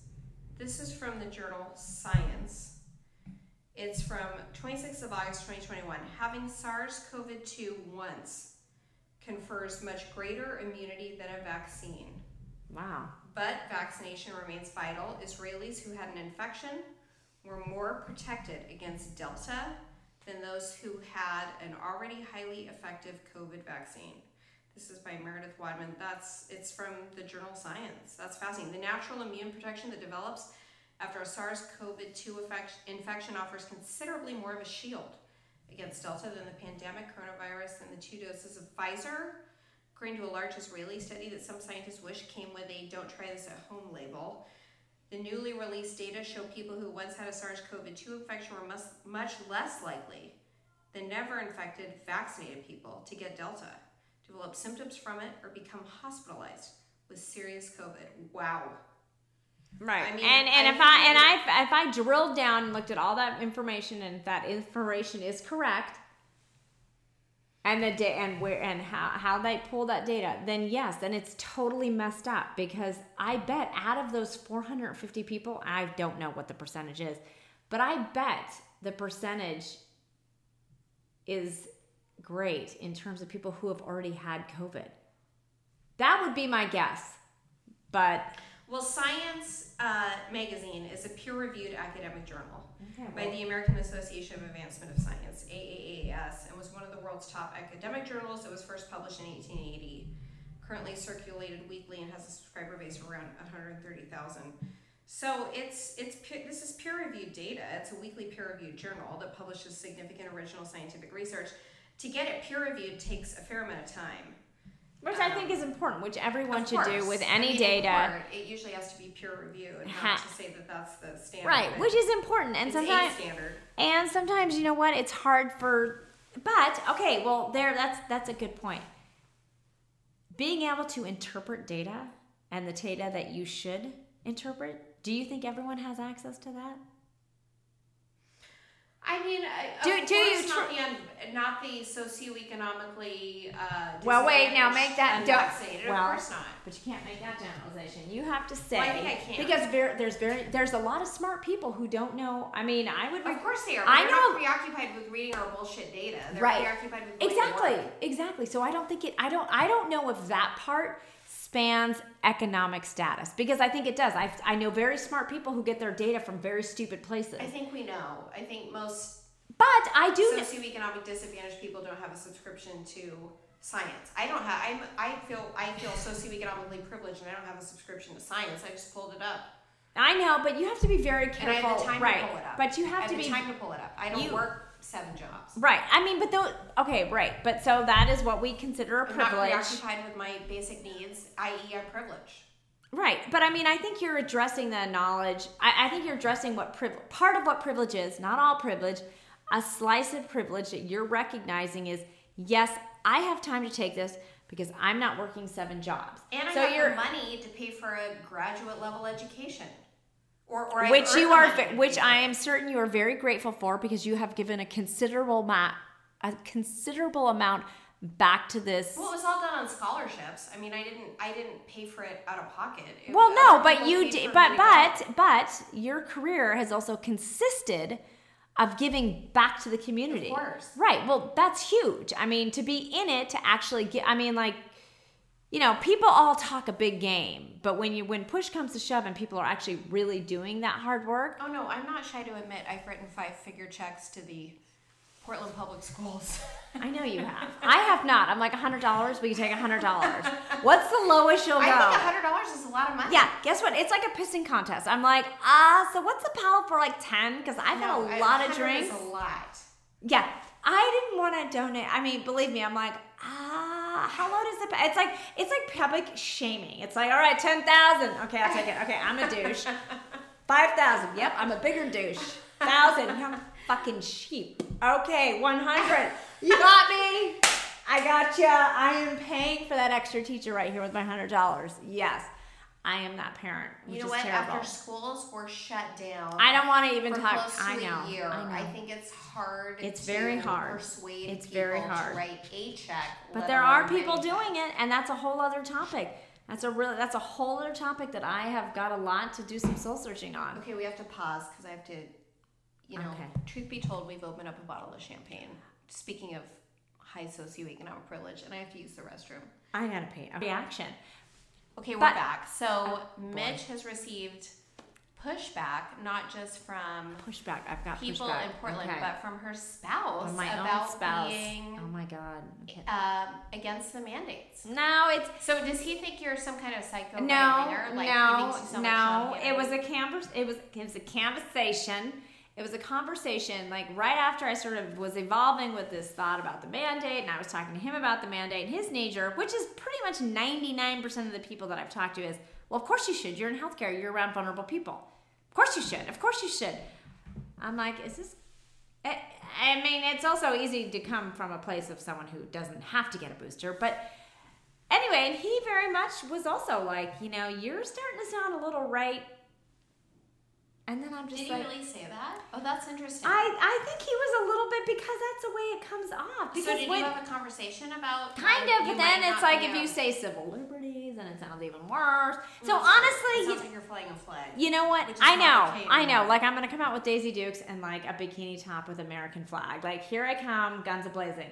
So you know what? I just actually didn't say anything. With a literal gun, not a finger gun. Not a, in the literal. I will. I will kill you. Okay. I will come with a Nerf gun. and I'll kill you. Um. No, but I just, you know what? I just didn't talk about it because it's like I'm gonna have. I'm not expecting you to change. Well, and that's pretty much you being like it's not. You're don't expect to change someone's opinion. It's hard for me because sometimes I don't actually know why. I'm really Well, trying. I think your spouse is different. You know what? I remember thinking, this is how I feel. I know it's not super popular. I know I sound like a total right winger. Is he is he persuaded by your is your spouse persuaded? I think he your point of stopped for a second and actually was like, "Oh, okay, I can kind of see what you're saying." But mostly because honestly, and it's like it's not that I didn't say anything because I was like, "Oh, I don't want to argue." I was just kind of I was like, "I'm not even gonna. I don't even have the energy or the bandwidth right now to try to argue my point." But I but then when I was just like, "Okay, you know, whatever," then I felt like he was able to be in a place where he was like, "Oh, well, I guess I guess I I guess I see what you're saying. Now I now I see where you're coming from." But it's because you're talking to someone who's in a place of this knee jerk. What do you think persuaded him? Did you make this his? I think it was the lack of just like you're an idiot and I'm and I know what I'm talking about and you don't. And it was that just in general or just He the put that aside for a minute and was willing to listen. I to think it. so. Once I once I didn't make it an argument. When I didn't make it an argument like we're having some intense debate because there's some debates that just never going to end well. Very not all of them end with like I- okay, I'd say most. Yeah, like I like debates where you end with like, oh, okay, well, I actually learned something, and maybe I changed my mind about There are something. very few people out there willing to do that. Well, and I mean, I think that's important because none of us know everything. I certainly don't. so Agreed, but I- if I'm willing to admit that, then everyone else should be able because I'm not like I don't know everything, And and I'm. you're talking about a very small percentage of the American population. But I think when I was talking to him, I was just like, whatever. I mean, I, I get it. Everyone's got their opinion. I think then it was he could hear me through a lens that wasn't of anger and irritation, but through a lens of just, hey, look, have you stopped to think about where this may be coming from?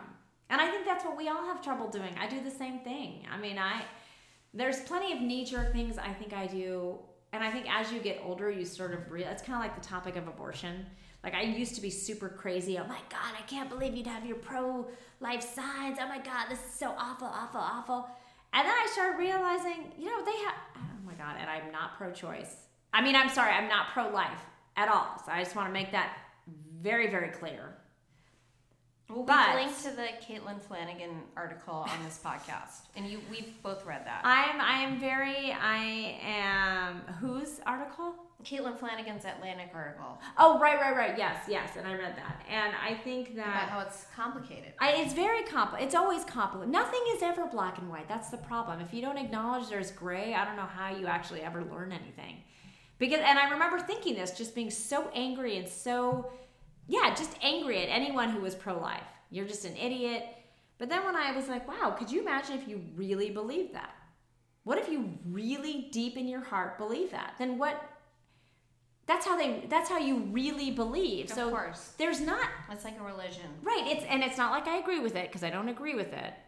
But I, when I stopped and thought, wow, wow, if they really think this is what it is, and no wonder they're out there. Not that I agree. I don't know. slut- I, I will reveal. I, I'm going to go Brene Brown for a minute and reveal vulnerability. I the reason I love Caitlin Flanagan. She's a Catholic.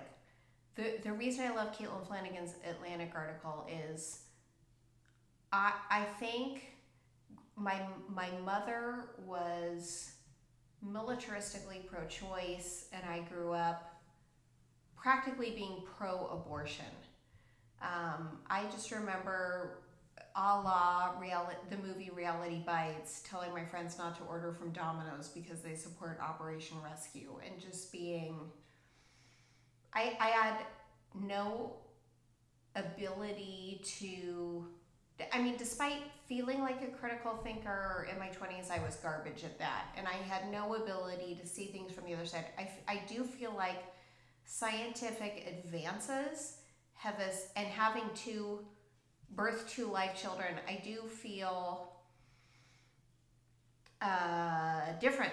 And actually, what changed me was pre birthing kids. It was when I had a friend who had an abortion, and I went with her, and I got sick. So I was not just pro choice, but pro abortion. She needed one. She was in a certainly from most perspectives in a position to have one, but she was not a willing parent. She is still not a parent. She regrets that decision in no way, and I supported her a million percent, and I still do. And I went with her to that abortion with another friend, and I was in the bathroom the whole time, Yeah. sick. Yeah. and I I started to feel dizzy when the the meat of, of the procedure began with the vacuum, and I I got sick, and when I, I just remember kneeling over the toilet. And them, her included, knocking on the door, going, "Are you okay?" And me thinking, what, Right, her included. what kind of a shit am I?" Well, wait. So herself Yes, included. she and was it- done and- with and- the procedure, and, knocking on right, my door, and right, and how fucked up is that? Like asking me if I'm okay. Well, and I mean, I mean, that's just. I mean, it is. Well, and in that moment, I was thinking, what kind of a shit am I to be laying? you're not because your feelings are just as validated. But I mean, you, my you the, it- that was an instance where it wasn't just feelings; it was like my feelings had taken over my physical body, which is okay. and I was literally incapacitated. of course, because it's an intense experience. And I If he- finally did stand up, unlock the door, and I may or I don't even have a memory. I may or may not have been the driver. I was able Of to course, either drive course. everybody home or go home coherently. Neither of them knows this story. right, But, but, that is I- I- I- where my thoughts changed. in I- terms of in terms of I it's kind of like the vaccine mandates. I have not decided. I mean, well, I right for you, exactly. pro-choice, but I But for you, you may be I pro life. I, get mean, both what? sides. right, I, whatever- I'm not pro. I'm not pro life in the sense that I think all abortion's murder. But when somebody says that, I don't go, "You're a fucking psycho." I used to think you're a fucking psycho. it's a cluster of right. cells. And guess what? I had a couple kids. I had some sonograms. I had an ectopic pregnancy. I had the. I still think about that fetal material. I mean, they actually said, "Do you want to see it?" And I said, "I don't. Oh, I don't want to see it. I don't want to see it." But it, that fetal material was probably would have. I mean, it's weird. Like the scientific advances we've had since I was born in the seventies, it's mind blowing. Up till now, we know all these things that the Supreme Court didn't know at the time of Roe v. Wade. It's all. It's different. It's Yeah. hard, it's it's tricky. It's complicated. It's an I mean, layer. Nothing not, is. Yeah, nothing I is. would say I'm pro life. Like if my kid said, and, and I have a I I have a cousin who had a stepkid who she made have a baby at 13, Oh. and I would put somebody on the chair for that, and the way it fucked up that kid would I don't even I don't even have the time to get into it, but let's just let's just say that kid is irretrievable. That kid is involved in, in criminal behavior, is now an adult, has numerous numerous children, has horrific drug issues, cr- horrific criminal issues. Oh, poor eh, sweetie. Eh, is it is it is it the having the kid that pushed her over the edge? Maybe not. I mean, she was fucked up before then, but but I would never force a thirteen year old to birth a baby. Wow. And Yeah, so I to mean- that to that extent, Yeah, I would but if you I'm have a parent who's pro-life. If you have a parent who's pro-life, it's like okay, well, there's your. That, I mean, I don't know how she got. These people were not thoughtful people. I mean, I, I think if I, this is my family, we're not talking about thoughtful people. I think if, I, I think if I knew somebody who was a, I mean, I know, and I know plenty of thoughtful PhD level people who are pro life, and I think I would be super interested in having a conversation with them about why they're forcing a 12 or 13 year old to have a baby. I've never been in that position, although was it you? I was talking to somebody who said they know plenty of people who used to be pro life. God, who was I talking to? I don't think it was you. I, I know plenty of people who have said that they knew parents who were super pro life who they encountered in their clinical practice, and then suddenly that kid gets into read and they need an abortion. I it was somebody and and that's that's interesting. Oh well, totally. Yeah, of course. That because gray area unless anything, of course, the gray area is everywhere, and I think that when something doesn't touch you immediately, it does not have the same impact, and that is just the bottom line. So we could talk a big game about what we do with our own kids if they got pregnant, or if your kid, your son got someone pregnant. we have don't know. You don't, But I don't. I don't think you know until you're in it, and it's like abortion is one of those really, really volatile, uncomfortable cons- conversations that there is a lot of gray area in, and I do think that you really don't understand until you've seen someone go through it. And we've had this conversation whether you want it or not. You can want an abortion and know that it's the best choice possible. It can be still just as traumatizing to the person who's like, oh my God, I'm so fucking glad I'm getting this abortion. I hate the guy I'm with. I never want to see him again. I'm, thank God. That it's both traumatizing because at the end of the day, it's like birth. It all happens the same way, right? You're still, when you're having an abortion, you're still laying on a table. You're still getting IV sedation, just like everybody else, regardless of what you want. It's like having a baby. You, every, every woman has a baby the same way, a couple different ways, right? I mean, so you're all sort of brought down to this basic point where you're having this thing done that doesn't feel right. I don't think anyone chooses abortion. No one's like, that's definitely an option. When people joke about like, oh well, that's Yeah, just birth control. That's my birth control. No, Nobody- no nobody one, no one, really no one does that. No one does that. People make choices that they may not have made before, but I don't think you really know until you're in a situation. Just like anything, like someone who tells you they have cancer, it's like you can feel compassion, empathy, but unless you have it, it's just like a road you have not walked down. So speaking to you can, and I, and I guess just over the years, I've just realized that if you were as adamant as, I mean, problem is a lot of it's just a lot of it's like a whack, a bunch of wacko religious people who don't stop and think. But also, a lot of those wacko religious people also have no problem. Like all of a sudden, when their daughter's going off to fucking Stanford, and suddenly someone gets pregnant, and suddenly someone's life is different. And that's just because it's there's a reality. It's those ugly truths that no one wants to talk about, and it's and that's just the reality. And the bottom line is, I don't really care why or when or whatever you do around an abortion. It's awful either way, and I don't care if it's something that you absolutely want or absolutely don't want. At the end of the day, you're in the same position as everybody else. You're laying down having a procedure done that's uncomfortable, that's sad, that doesn't feel naturally right. And we're all on the same playing field. It's just that sort of how we recover from it is different. And, you know, a lot of people who are pro choice or pro life are like, well, that guilt that you live with, that guilt, that guilt, that guilt.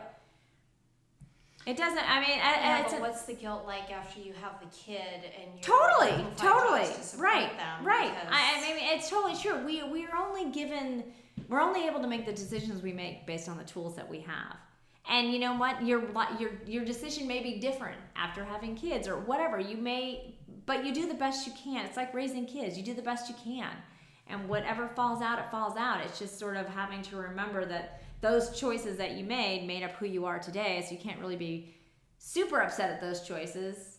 Although i don't know maybe it's uh, yeah who knows? I just i just know that there's some things that it's really easy to want to be black and white because i sometimes think think that black and white is easier because there's not a lot of room and i feel like i'm constantly in the wishy-washy state of like well i guess i can see someone and i don't know if that's a better place to be but i also can see why someone would be pro-life and be so adamant about it.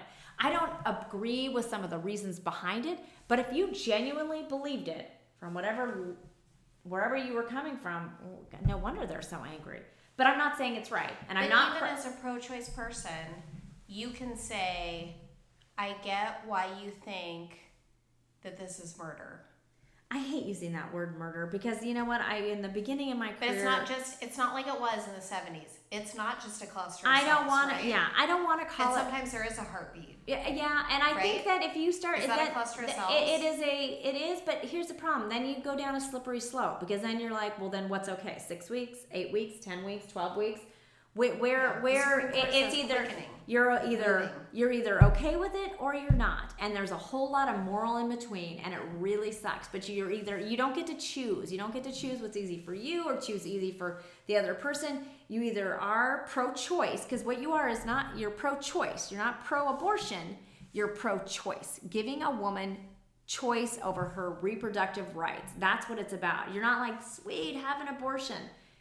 No, you want to give someone the choice. And that I think is what is most important. And you know, I would love to sit down in a room and uh, in a room and have a talk with someone who's pro-life. Not that I haven't actually. There's a lot of people that I love that are pro-life, that are just kind people that somehow got tied into religion. But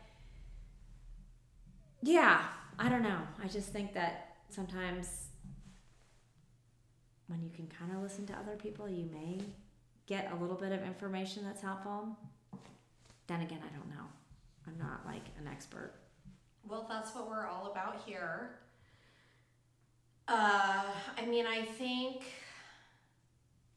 I, in regard to abortion, just my, I hate that. Abortion is just such like a it's tricky, but I'm more of a, I, I, I frankly am more of a practical consequentialist in the sense that I believe that people who do not want to be parents and children who are impregnated lawfully or unlawfully should not be forced to be parents. right. And no matter what And we're all right. paying for those kids. I And- don't give a shit if they were adopted into privileged families. We are all the genetics accounts for The a reasoning the reasoning high number of characteristics of a kid, and if that kid's biological parents were not ready to be parents, Right, the reasoning I doesn't matter. care if they The reasoning doesn't matter. It we're should all paying for those kids. We may be, and I think there's Those a whole right, but there's a trickle down of that. But in the very beginning,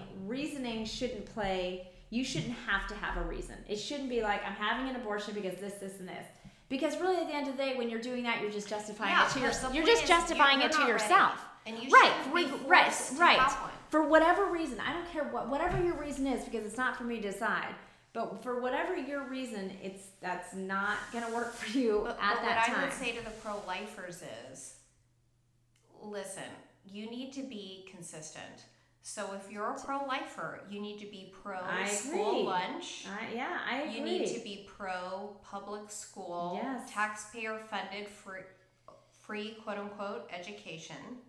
You need to be you I need to be pro all of those policies that support those unwanted imp- children of impecunious And there's families. probably pro-life people who struggle with that conversation, and that, which there should be because you're absolutely right. If you're going to care about life, there's a whole lot of lives here that are not being cared for.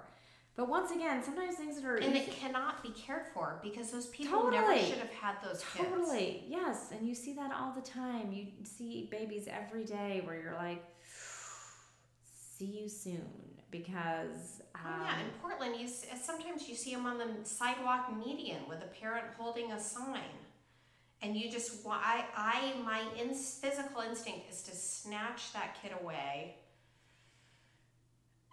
And I look at that kid and I know I will be paying for them in some way or another in the future, and I'm fine to do that. But I think if you're pro, certainly if you're pro life, you need to be pro free lunch. You need to Totally. be pro Medicaid. yeah, yeah, yeah, yeah. I agree. I agree. I mean, That's a, I mean that's an interesting that's an interesting that's an interesting interview. That's what you ought to do is have someone come in here who's totally pro life and have a discussion because it would be fascinating because it's not like you'd need data because a lot of it is But a they lot have declined. I have asked numerous people, and they have declined because I think it's actually I because think they don't want to be targeted by uh, people in Portland who use violence as a means to import their philosophy. and I mean I and I do understand that I, I do get they that They don't want to be doxxed. They're afraid of being doxxed. yeah and I and I do They I don't do even want to come on anon- anonymously. I mean, it's more than one person. I know. And it's a bummer because within that space, right? Within that space is where actual change happens. Well, and I can't blame them. I'm I totally get it. If I was, if I, I can't even, I mean, there's a difference between being pro choice and then going pro life versus pro life and then pro choice. Maybe. I don't know. That's just my assumption. But yeah, it's an Well, uncomfortable. Well, yeah. I mean, I get that. I mean, I, I understand. It's uncomfortable to talk about things that They're happy to talk about it. right. But I mean, I think They what's don't want to talk about it on a podcast in this city because they're afraid for their safety and their family safety, and they don't Which- see a benefit generated Right. because they feel like this city is not interested in discussion. And I, I, you know what? when they uh-huh. responded that way, I said a million percent. I didn't say what the fuck are you talking about? You're insane. I said I get it. Yeah, I mean, I, I, I, I definitely get it. I do think though that even having, I mean, I'm sure there's something fascinating, which what's hard for me is a religion part. I mean, they think I'm an idiot. I mean, like you said, are you afraid for your safety? Of course I am. And like I said, on You Twitter, should be. there's been stuff from Antifa and Black Bloc that's threatening. And I mean, I, yes, of course. And that, that is why I'm anonymous because we live in a city that is not, it's preoccupied with homicides. There are very few police. There's a lot of violent crime, and there is a contingent in this in the city of Portland that is allowed to enforce its views via violence, and it's a, a million percent wrong. But this is not a safe place to voice publicly your to, to publicly voice your thoughts. And I understand their fear of being doxxed. I do agree that, but there's also a lot of people who would say sometimes violence is the only way to get people to hear you And when you haven't been heard. in the head. Some people, some people would totally disagree, and some oh, people Oh well, would. I think a lot of people in this city would totally disagree. Oh, totally. But I, I think they I would say if you to wanted. believe that that is not only wrong, but particularly in regard to racial justice, that would be at odds with Martin Luther King's. It would be, it would be, and that was also in that book. But then I, I don't know. I mean, it, once again, I would. It would be fascinating But to you me. don't. I just want to d- dial down on this. I'm and I'm interested in this. I'm not trying to bully you into a agreement. Do you agree with that? With which part? That violence is No, I don't think no. And I said that from the beginning, but then someone brought up the point. Why is Charlie calling me? But then someone brought up the point of like, well, you know, maybe if you can't get your voice heard, but you're right. I mean, it, it's at one point is it violence versus trying to figure out some way to connect to people. But maybe violence is the only way that people know how to speak because people listen. I mean, I, I don't I don't know. I don't know what the answer to that is. I don't like it. I, to me, it, it's just uh, it, it doesn't seem like it got very far. But um, how many nights did we have protests? A lot.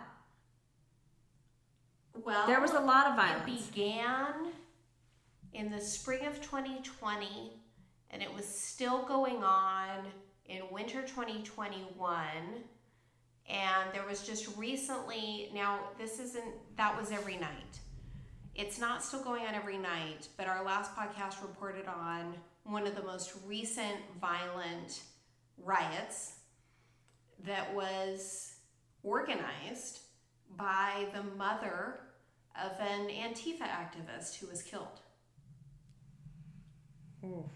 So it is today, we are in Portland, Oregon, we are still dealing with downtown violence, downtown riots, and it's not every night, but it's enough to be We're not, significant. we're not taking the we're not taking the max to the zoo. Is what we're saying. We're not hitting the candy shop. We're not going to sushi go round. Well, and to be fair, the max is, you know, um, It's a blue line. The max is everything from the fetish, the sexual fetish hair cutter. Um, the I used to take my kids on the Max all the. T-. I used to take my did kids on the Max all the time. It was like my way. To white like. supremacist Jeremy Christian, Yes. uh, who murdered numerous know. people Yeah. on our light rail, referred to as the max. Yeah, not good for business. No, no, I know, I know. God, we spent a lot. Of, I spent a lot of time on public transportation to get my Well, kids and in most cities, in, in on buses. I remember a dragging. safe, reliable form in, in New York City, in Chicago, in in Washington D.C. These are reliable, safe forms of public transportation, and for some reason in Portland, Oregon, we cannot seem to mainstream these modes of transportation. In fact, the majority of people I know still refer to the Max as the shame train. Oh, really? The shame train? Oh boy, The shame train. I've definitely been on the shame train, but. Well, I used to love the Max. Well, I honestly, I took the kid. I mean, I now I'm thinking about it. I used to take the kids when like they were totally We both in strollers. But you know why I did it? Just to open their eyes. Like here, here's It's the rest. slice of life. Yeah, that's what I used It's to be. It's nothing compared to the bus. Mm, well, we that. used to go on the bus too, and it was a fascinating experience. And now I'm realizing, in retrospect, what was I thinking when they were four and two? What did I think was going to happen? it was not. Listen, Portland was not what it was when your kids oh were four no, and two. I definitely would. Isn't that crazy when you think about it? taken a turn. Isn't it funny because when you say it, when when I compare it to what I would do with my kids at two and four, never what I do at two and four now. Never, which is super sad. Well, it's a different place. Yeah, I mean, we used to take the Max downtown. We'd go to the candy store. We'd get sushi. We'd go to the zoo. We'd come back. It was a whole thing. People It- used to go downtown. right, and I It wanted used and to be a fun place well, also, but it was like it was also for the kids to see that like you don't just live in this one little bubble. Look, there's homeless people. Look, there's people with mental illness. Like you're not in this like pretty little bubble. You know what but else? there's the no way. homeless people are in our neighborhood. You don't need to take them anywhere Well- to see homeless people. That is true. Um, I know. That's I'm like, one way. Yeah, they won't go. Uh, um, yeah, I think I've like traumatized my kids because uh, one of them like won't go downtown. He's Why like it's you? too scary. Most adults. I- I I don't. work I- down there, and I don't want to go. There. We haven't gone downtown since well before the pandemic, or actually not well And before, before the pandemic. somebody who has regularly continued to unfortunately take their kids downtown out of necessity, I would not. I would advise against doing that. The amount of things. I don't know where to start. My my children have seen a man with erect penis chasing women into buildings. Oh, that's alarming. Uh, my kids have seen, they saw shooting up at an early age because we lived downtown in an apartment for a while, so they saw that there. And they asked me why people would ever give themselves shots because at that point they were terrified of all their childhood vaccinations and didn't understand why an adult would be uh, publicly giving themselves shot voluntarily. Um, they have seen people having sex on a mattress on the corner of 10th and Taylor. They have seen Wow. um, a a nude man in a tent Mm. on uh, Salmon and 13th. They have seen, he was living there for several weeks uh, until he threatened a woman in a food cart who was in our uh, law firm's parking lot, uh, doing business out of there, and she called the police and he was finally taken away. I don't know what he did to her, but he was finally taken away. Um, you know, I mean, the amount of stuff they've seen, uh, and actually, even my kid's therapist, when I said, "Well, she's she's got a lot of anxiety about going downtown," took me aside and said, "Well, what's what's this?" Didn't understand what this was stemming from, and said, "Is this irrational behavior?" And I had to admit, it was rational behavior. Okay, now see, wait, let's back up for a second. Do you know how many people see that would even listen to that comment of, "Oh, I took my kid to therapy." That's that's where that trauma lies, right? You were able to take your kid to therapy. Think of how many other kids who are living downtown who don't have therapy. So if they're in a school, not in our school, not in our school, in another school. I don't know that a finger gun would trigger. it. No, no, but that's my point. Is that there's people who have their presumed real trauma that a finger gun, although not in our neighborhood. That's where I that yeah, like circling back to that. That's where I have trouble is And even you- then, like with somebody downtown, the amount of shit that they've experienced, a finger gun is not gonna do it. nothing. No, you know what they're thinking? I wish that was my problem. I wish that was That's my right. fear. That's I what that you know that what made me person. Yeah, that person whose mom is never home because she's working. a man's penis chasing people into buildings. That's Yeah. what makes It's not the math poster. So screw you all if that is your worst. If that is your wor- if that's your uncomfortable, I there's a lot of people who would beg for that uncomfortable. A lot.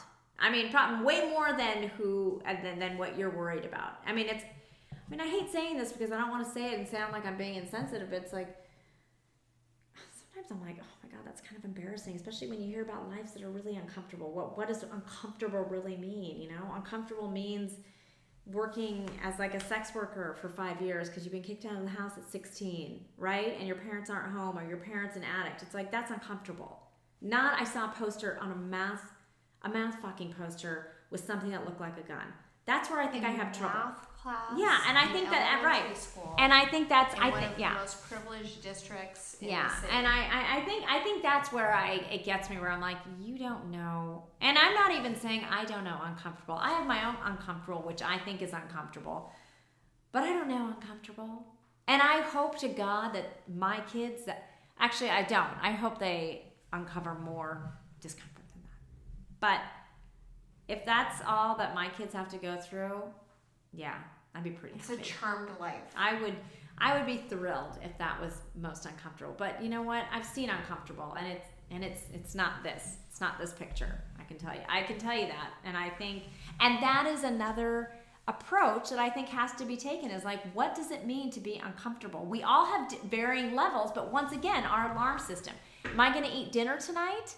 Is my mom going to be able to afford dinner? Or is that poster going to make me uncomfortable? What's really uncomfortable? Because I'm pretty sure not being able to feed my kids is probably a little bit more uncomfortable than writing the company to change a hand signal. Well, you'd think that would be a privilege lesson. It is a privilege lesson. I mean, like if that's, I mean, truly, because it's like if those same kids were at my house, I would be reported to CPS. And, and this is where I have trouble with woke people. I'm not. Is woke. I, I listen to that shit and I read that email from the school and I just go, you don't know what real problems are. You've officially run out of problems. No shit. It's embarrassing. Honestly, it's embar- It's embarrassing. It really is because really, when you do, I mean, I, I see a lot of the lot of the public, and I have for many many years, and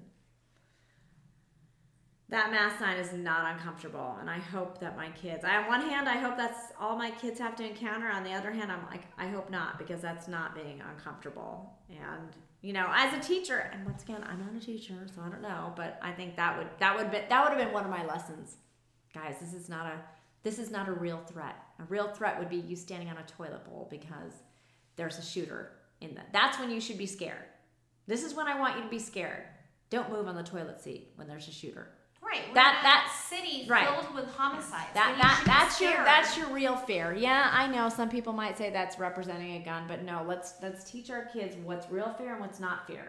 You sitting on a toilet, standing up on a toilet seat because you there's a there's an active shooter, be very scared. Well, That's that- why you should be uncomfortable. You seeing a cartoon finger of a mouth, you're gonna have to learn that that's not uncomfortable. It, it may make you stop and think, but hopefully it makes you stop and think in a sense of like, okay, yeah, I guess that's not a real threat. I guess. in this city Maybe. on in, in the 21st through 23rd Avenue district in Uptown, there was a shooting at the Silver Dollar. Oh, I know. So sad. And there were U of O students who we detailed this on the podcast dropped to the ground and saw blood dripping from the bathroom door, and that's trauma. Yeah, I can't believe that. That is happened. I real mean, trauma in this city, and it- it's happening at a frequent rate, not an infrequent rate. Rate, and I would argue that that is real DSM style trauma. Yeah. A finger gun on a poster in a math classroom in a privileged school district.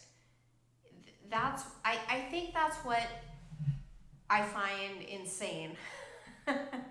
this is Portland is a city with real problems. That's part of what I find so insane. We love to focus on people who have no real problems, like people with microaggressions and who need trigger warnings, quote unquote, for finger guns in math classrooms in elementary schools in privileged school districts. And we are not interested in, and we don't even want to admit that our homicide rate has bizarrely skyrocketed Not because it's a right wing talking point. Not good. So we refuse to admit that, and we want to focus on math posters. Yeah, I don't get it. But then again, I want. I, this is where I was talking about the call into your show. Like, I would love to hear. I'd love to. I mean, I would love to have the conversation, not like debate or whatever you want to call it, because I would be really curious to see what someone would say that would say, yeah, absolutely. Like, I would like to sit across from someone who says, hey, look, I agree. They should just shut down those pictures. But then I'm like, then then you would be cutting down like a lot of things on TV and A a, finger lot of. gun? Yeah, I mean, there's much worse. You should listen How many half, television shows have involved? or half the shit that my kids listen to. I'll like walk in the other room. I'm like, well, actually, Every you know what? of a gun. You know what? I'll tell you right now. Not Every even gonna, I'm not even gonna. I'm not gonna launch into this story because I'm just not going to. But what I have to be shut down. But I can tell you one thing. There are other things that have happened on this campus that are way worse Yes. than this finger sign. physical violence. I witnessed it. I witnessed it in my kids' kindergarten class. Literal physical violence. Kids hurting, physically hurting their their peers and their teachers, and there were no repercussions for it because, according to the principal, P- Portland Public Schools in- is involved in something called restorative justice, which means the kid plays with Legos. Well, I think what When I they think I think out of another kid, they play with Legos in the hall. I think the pro. Okay, so here's where I think there's trouble is that you take a, a six year old, right? I mean, this is, I mean, I saw this while my kid, and I know we know we're talking about the same person.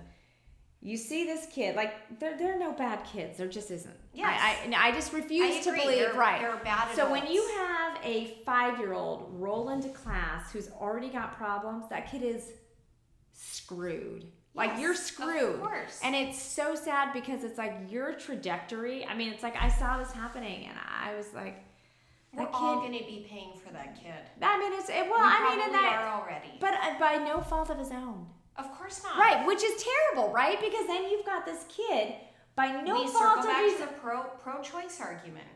Well, I mean, it's not like I'm like saying that they should like abort him, Well, but I'm just well. no, but- no, definitely not that. But, but I, more gu- of a. guess, guess what unwanted kids leads well, to? that might crime, be a, poverty. Yes, but that, but who's to say that's an unwanted child? I, I'm just saying, very wanted children, very wanted children come from environments that may not be the best, but they're still wanted.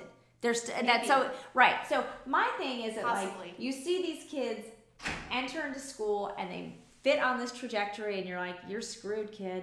I will see you in ten years, and they're just like these innocent kids that it's like by no choice of their own. And there was an incident that happened when the kids were in, I think, first grade. Anyway, it was this one particular kid that I thought the comment that the kid made was super. I I was concerned about the child. Anyway, I had reported it to the school counselor, yada, yada, yada. I don't actually really even know what came of it, but all I kept remember, all I kept thinking was like, God, at six years old, this kid shouldn't be repeating these things. And it just made me sad to think, wow, his path in the public school system is not going to be good because he's already just, he's rose to the occasion of not meeting expectations. Right. And I think we, these self fulfilling, these, pro, where we're like, well, we know you're not going to do well, so you're not going to do well. And I'm not saying that those kids don't have other like fundamental problems, but there are other things that happen on that campus that are far worse than this.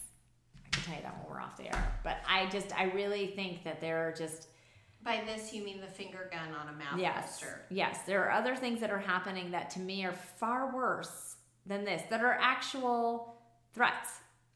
So I just, I don't know. I, I, just, think we know that. I think we. I think that, that there are far worse things. yeah, but happening kids. genuinely in their school. Like you're, it's like We've it's like it's almost like we focus on problems that we can solve. I think that's what it is. I think we focus on we focus on this little. I'm like, what did you do? All, I wonder what those kids did all week. They write a bunch of emails. Um, but I mean, Probably not. Mom probably didn't. but that was like that was a There really may not be a mom. But that was a really happy story, wasn't it? Though. I mean, like it's embarrassing. It's embar. And I What's and I and I say this from my own place of like, Wait, what's a, I gotta hear this. What's a happy story? no, but this all ended happy. Like, look, we found. I don't think there's anything happy. Oh, no, no, no, no, no. A finger gun poster. No, no, no. There is because this all looked like a hap. The the company changed I their don't think that's okay. whatchamacallit. I think that's wrong. This is everything in our society that funny. everyone's supporting. That everyone's like, that's so great. We're so proud of you for doing this. When it's like, okay, first of all, you're in one of like the top Right. Schools in the poverty. district. You didn't do anything. Yeah. Like the time You canceled a they, math you, you know what you it, you know what would have been more helpful. You would have went door to door and sold some chocolate bars and maybe donated or some your money. vaccines. Yeah, or did some educate. Yeah, I mean exactly. I mean this is it's embar- uh, to me. Me personally, it's almost Or, or allowed people to keep their jobs Yeah. because they maybe just had COVID. yeah, I mean they it, know to me, their yeah, antibodies are fine. yeah, it's embarrassing. They're like it, the way that it was all solved so easily and perfectly, and they just had the company stop doing it. It's like that's nice.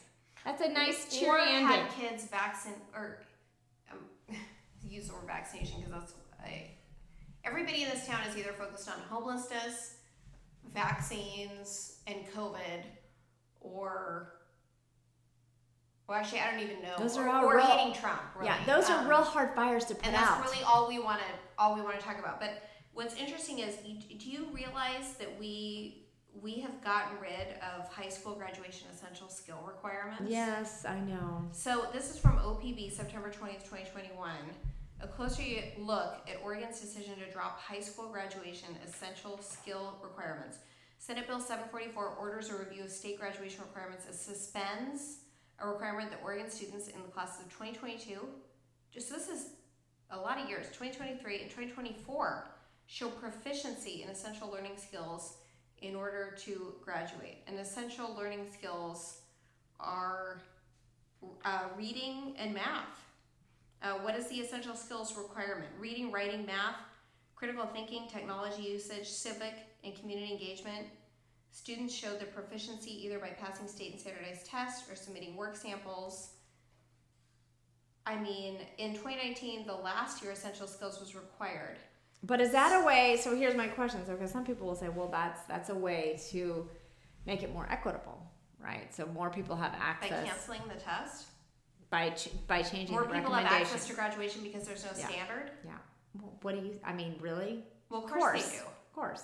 Then you have more people graduating high school. So in the end, it's like, okay, well then does that mean more kids going to college? Is that good for them? Probably not. But I don't know. Isn't it, it or or or isn't it or is it an advancement or is it some sort of way? I mean, how do we know that there's not different programs where it's like if you graduate and you may not graduate with some profound um it's not like you're not getting like a degree in high school, but I don't know. Maybe there's a higher chance. I know, but maybe the but then there's part of that is the equity. Maybe there's something different that we don't even know that if there's certain like I don't know. I'm just trying to see, I guess, both sides, that maybe there's a reason. I don't know. Educate me. Tell me. I'm sure I'm missing something. I just, I just wonder. So, what, what was her? What was the reasoning behind that? I guess. Well, I mean, my armchair psychology yes, is tell me. it was a cookie thrown to the teachers because we all knew that nobody could pass those. Mm, well, there you go. And see, because school has been gone for about a year. And and you and you might be right, which is also depressing. Yes, and I and I agree. And if it's simply Oregon, in Oregon. and right, and if it's simply based on that, and it's not an yeah, well, of course, it's, it's a, it is a total yes, it is a equity. it is a major public health crisis, is what it is.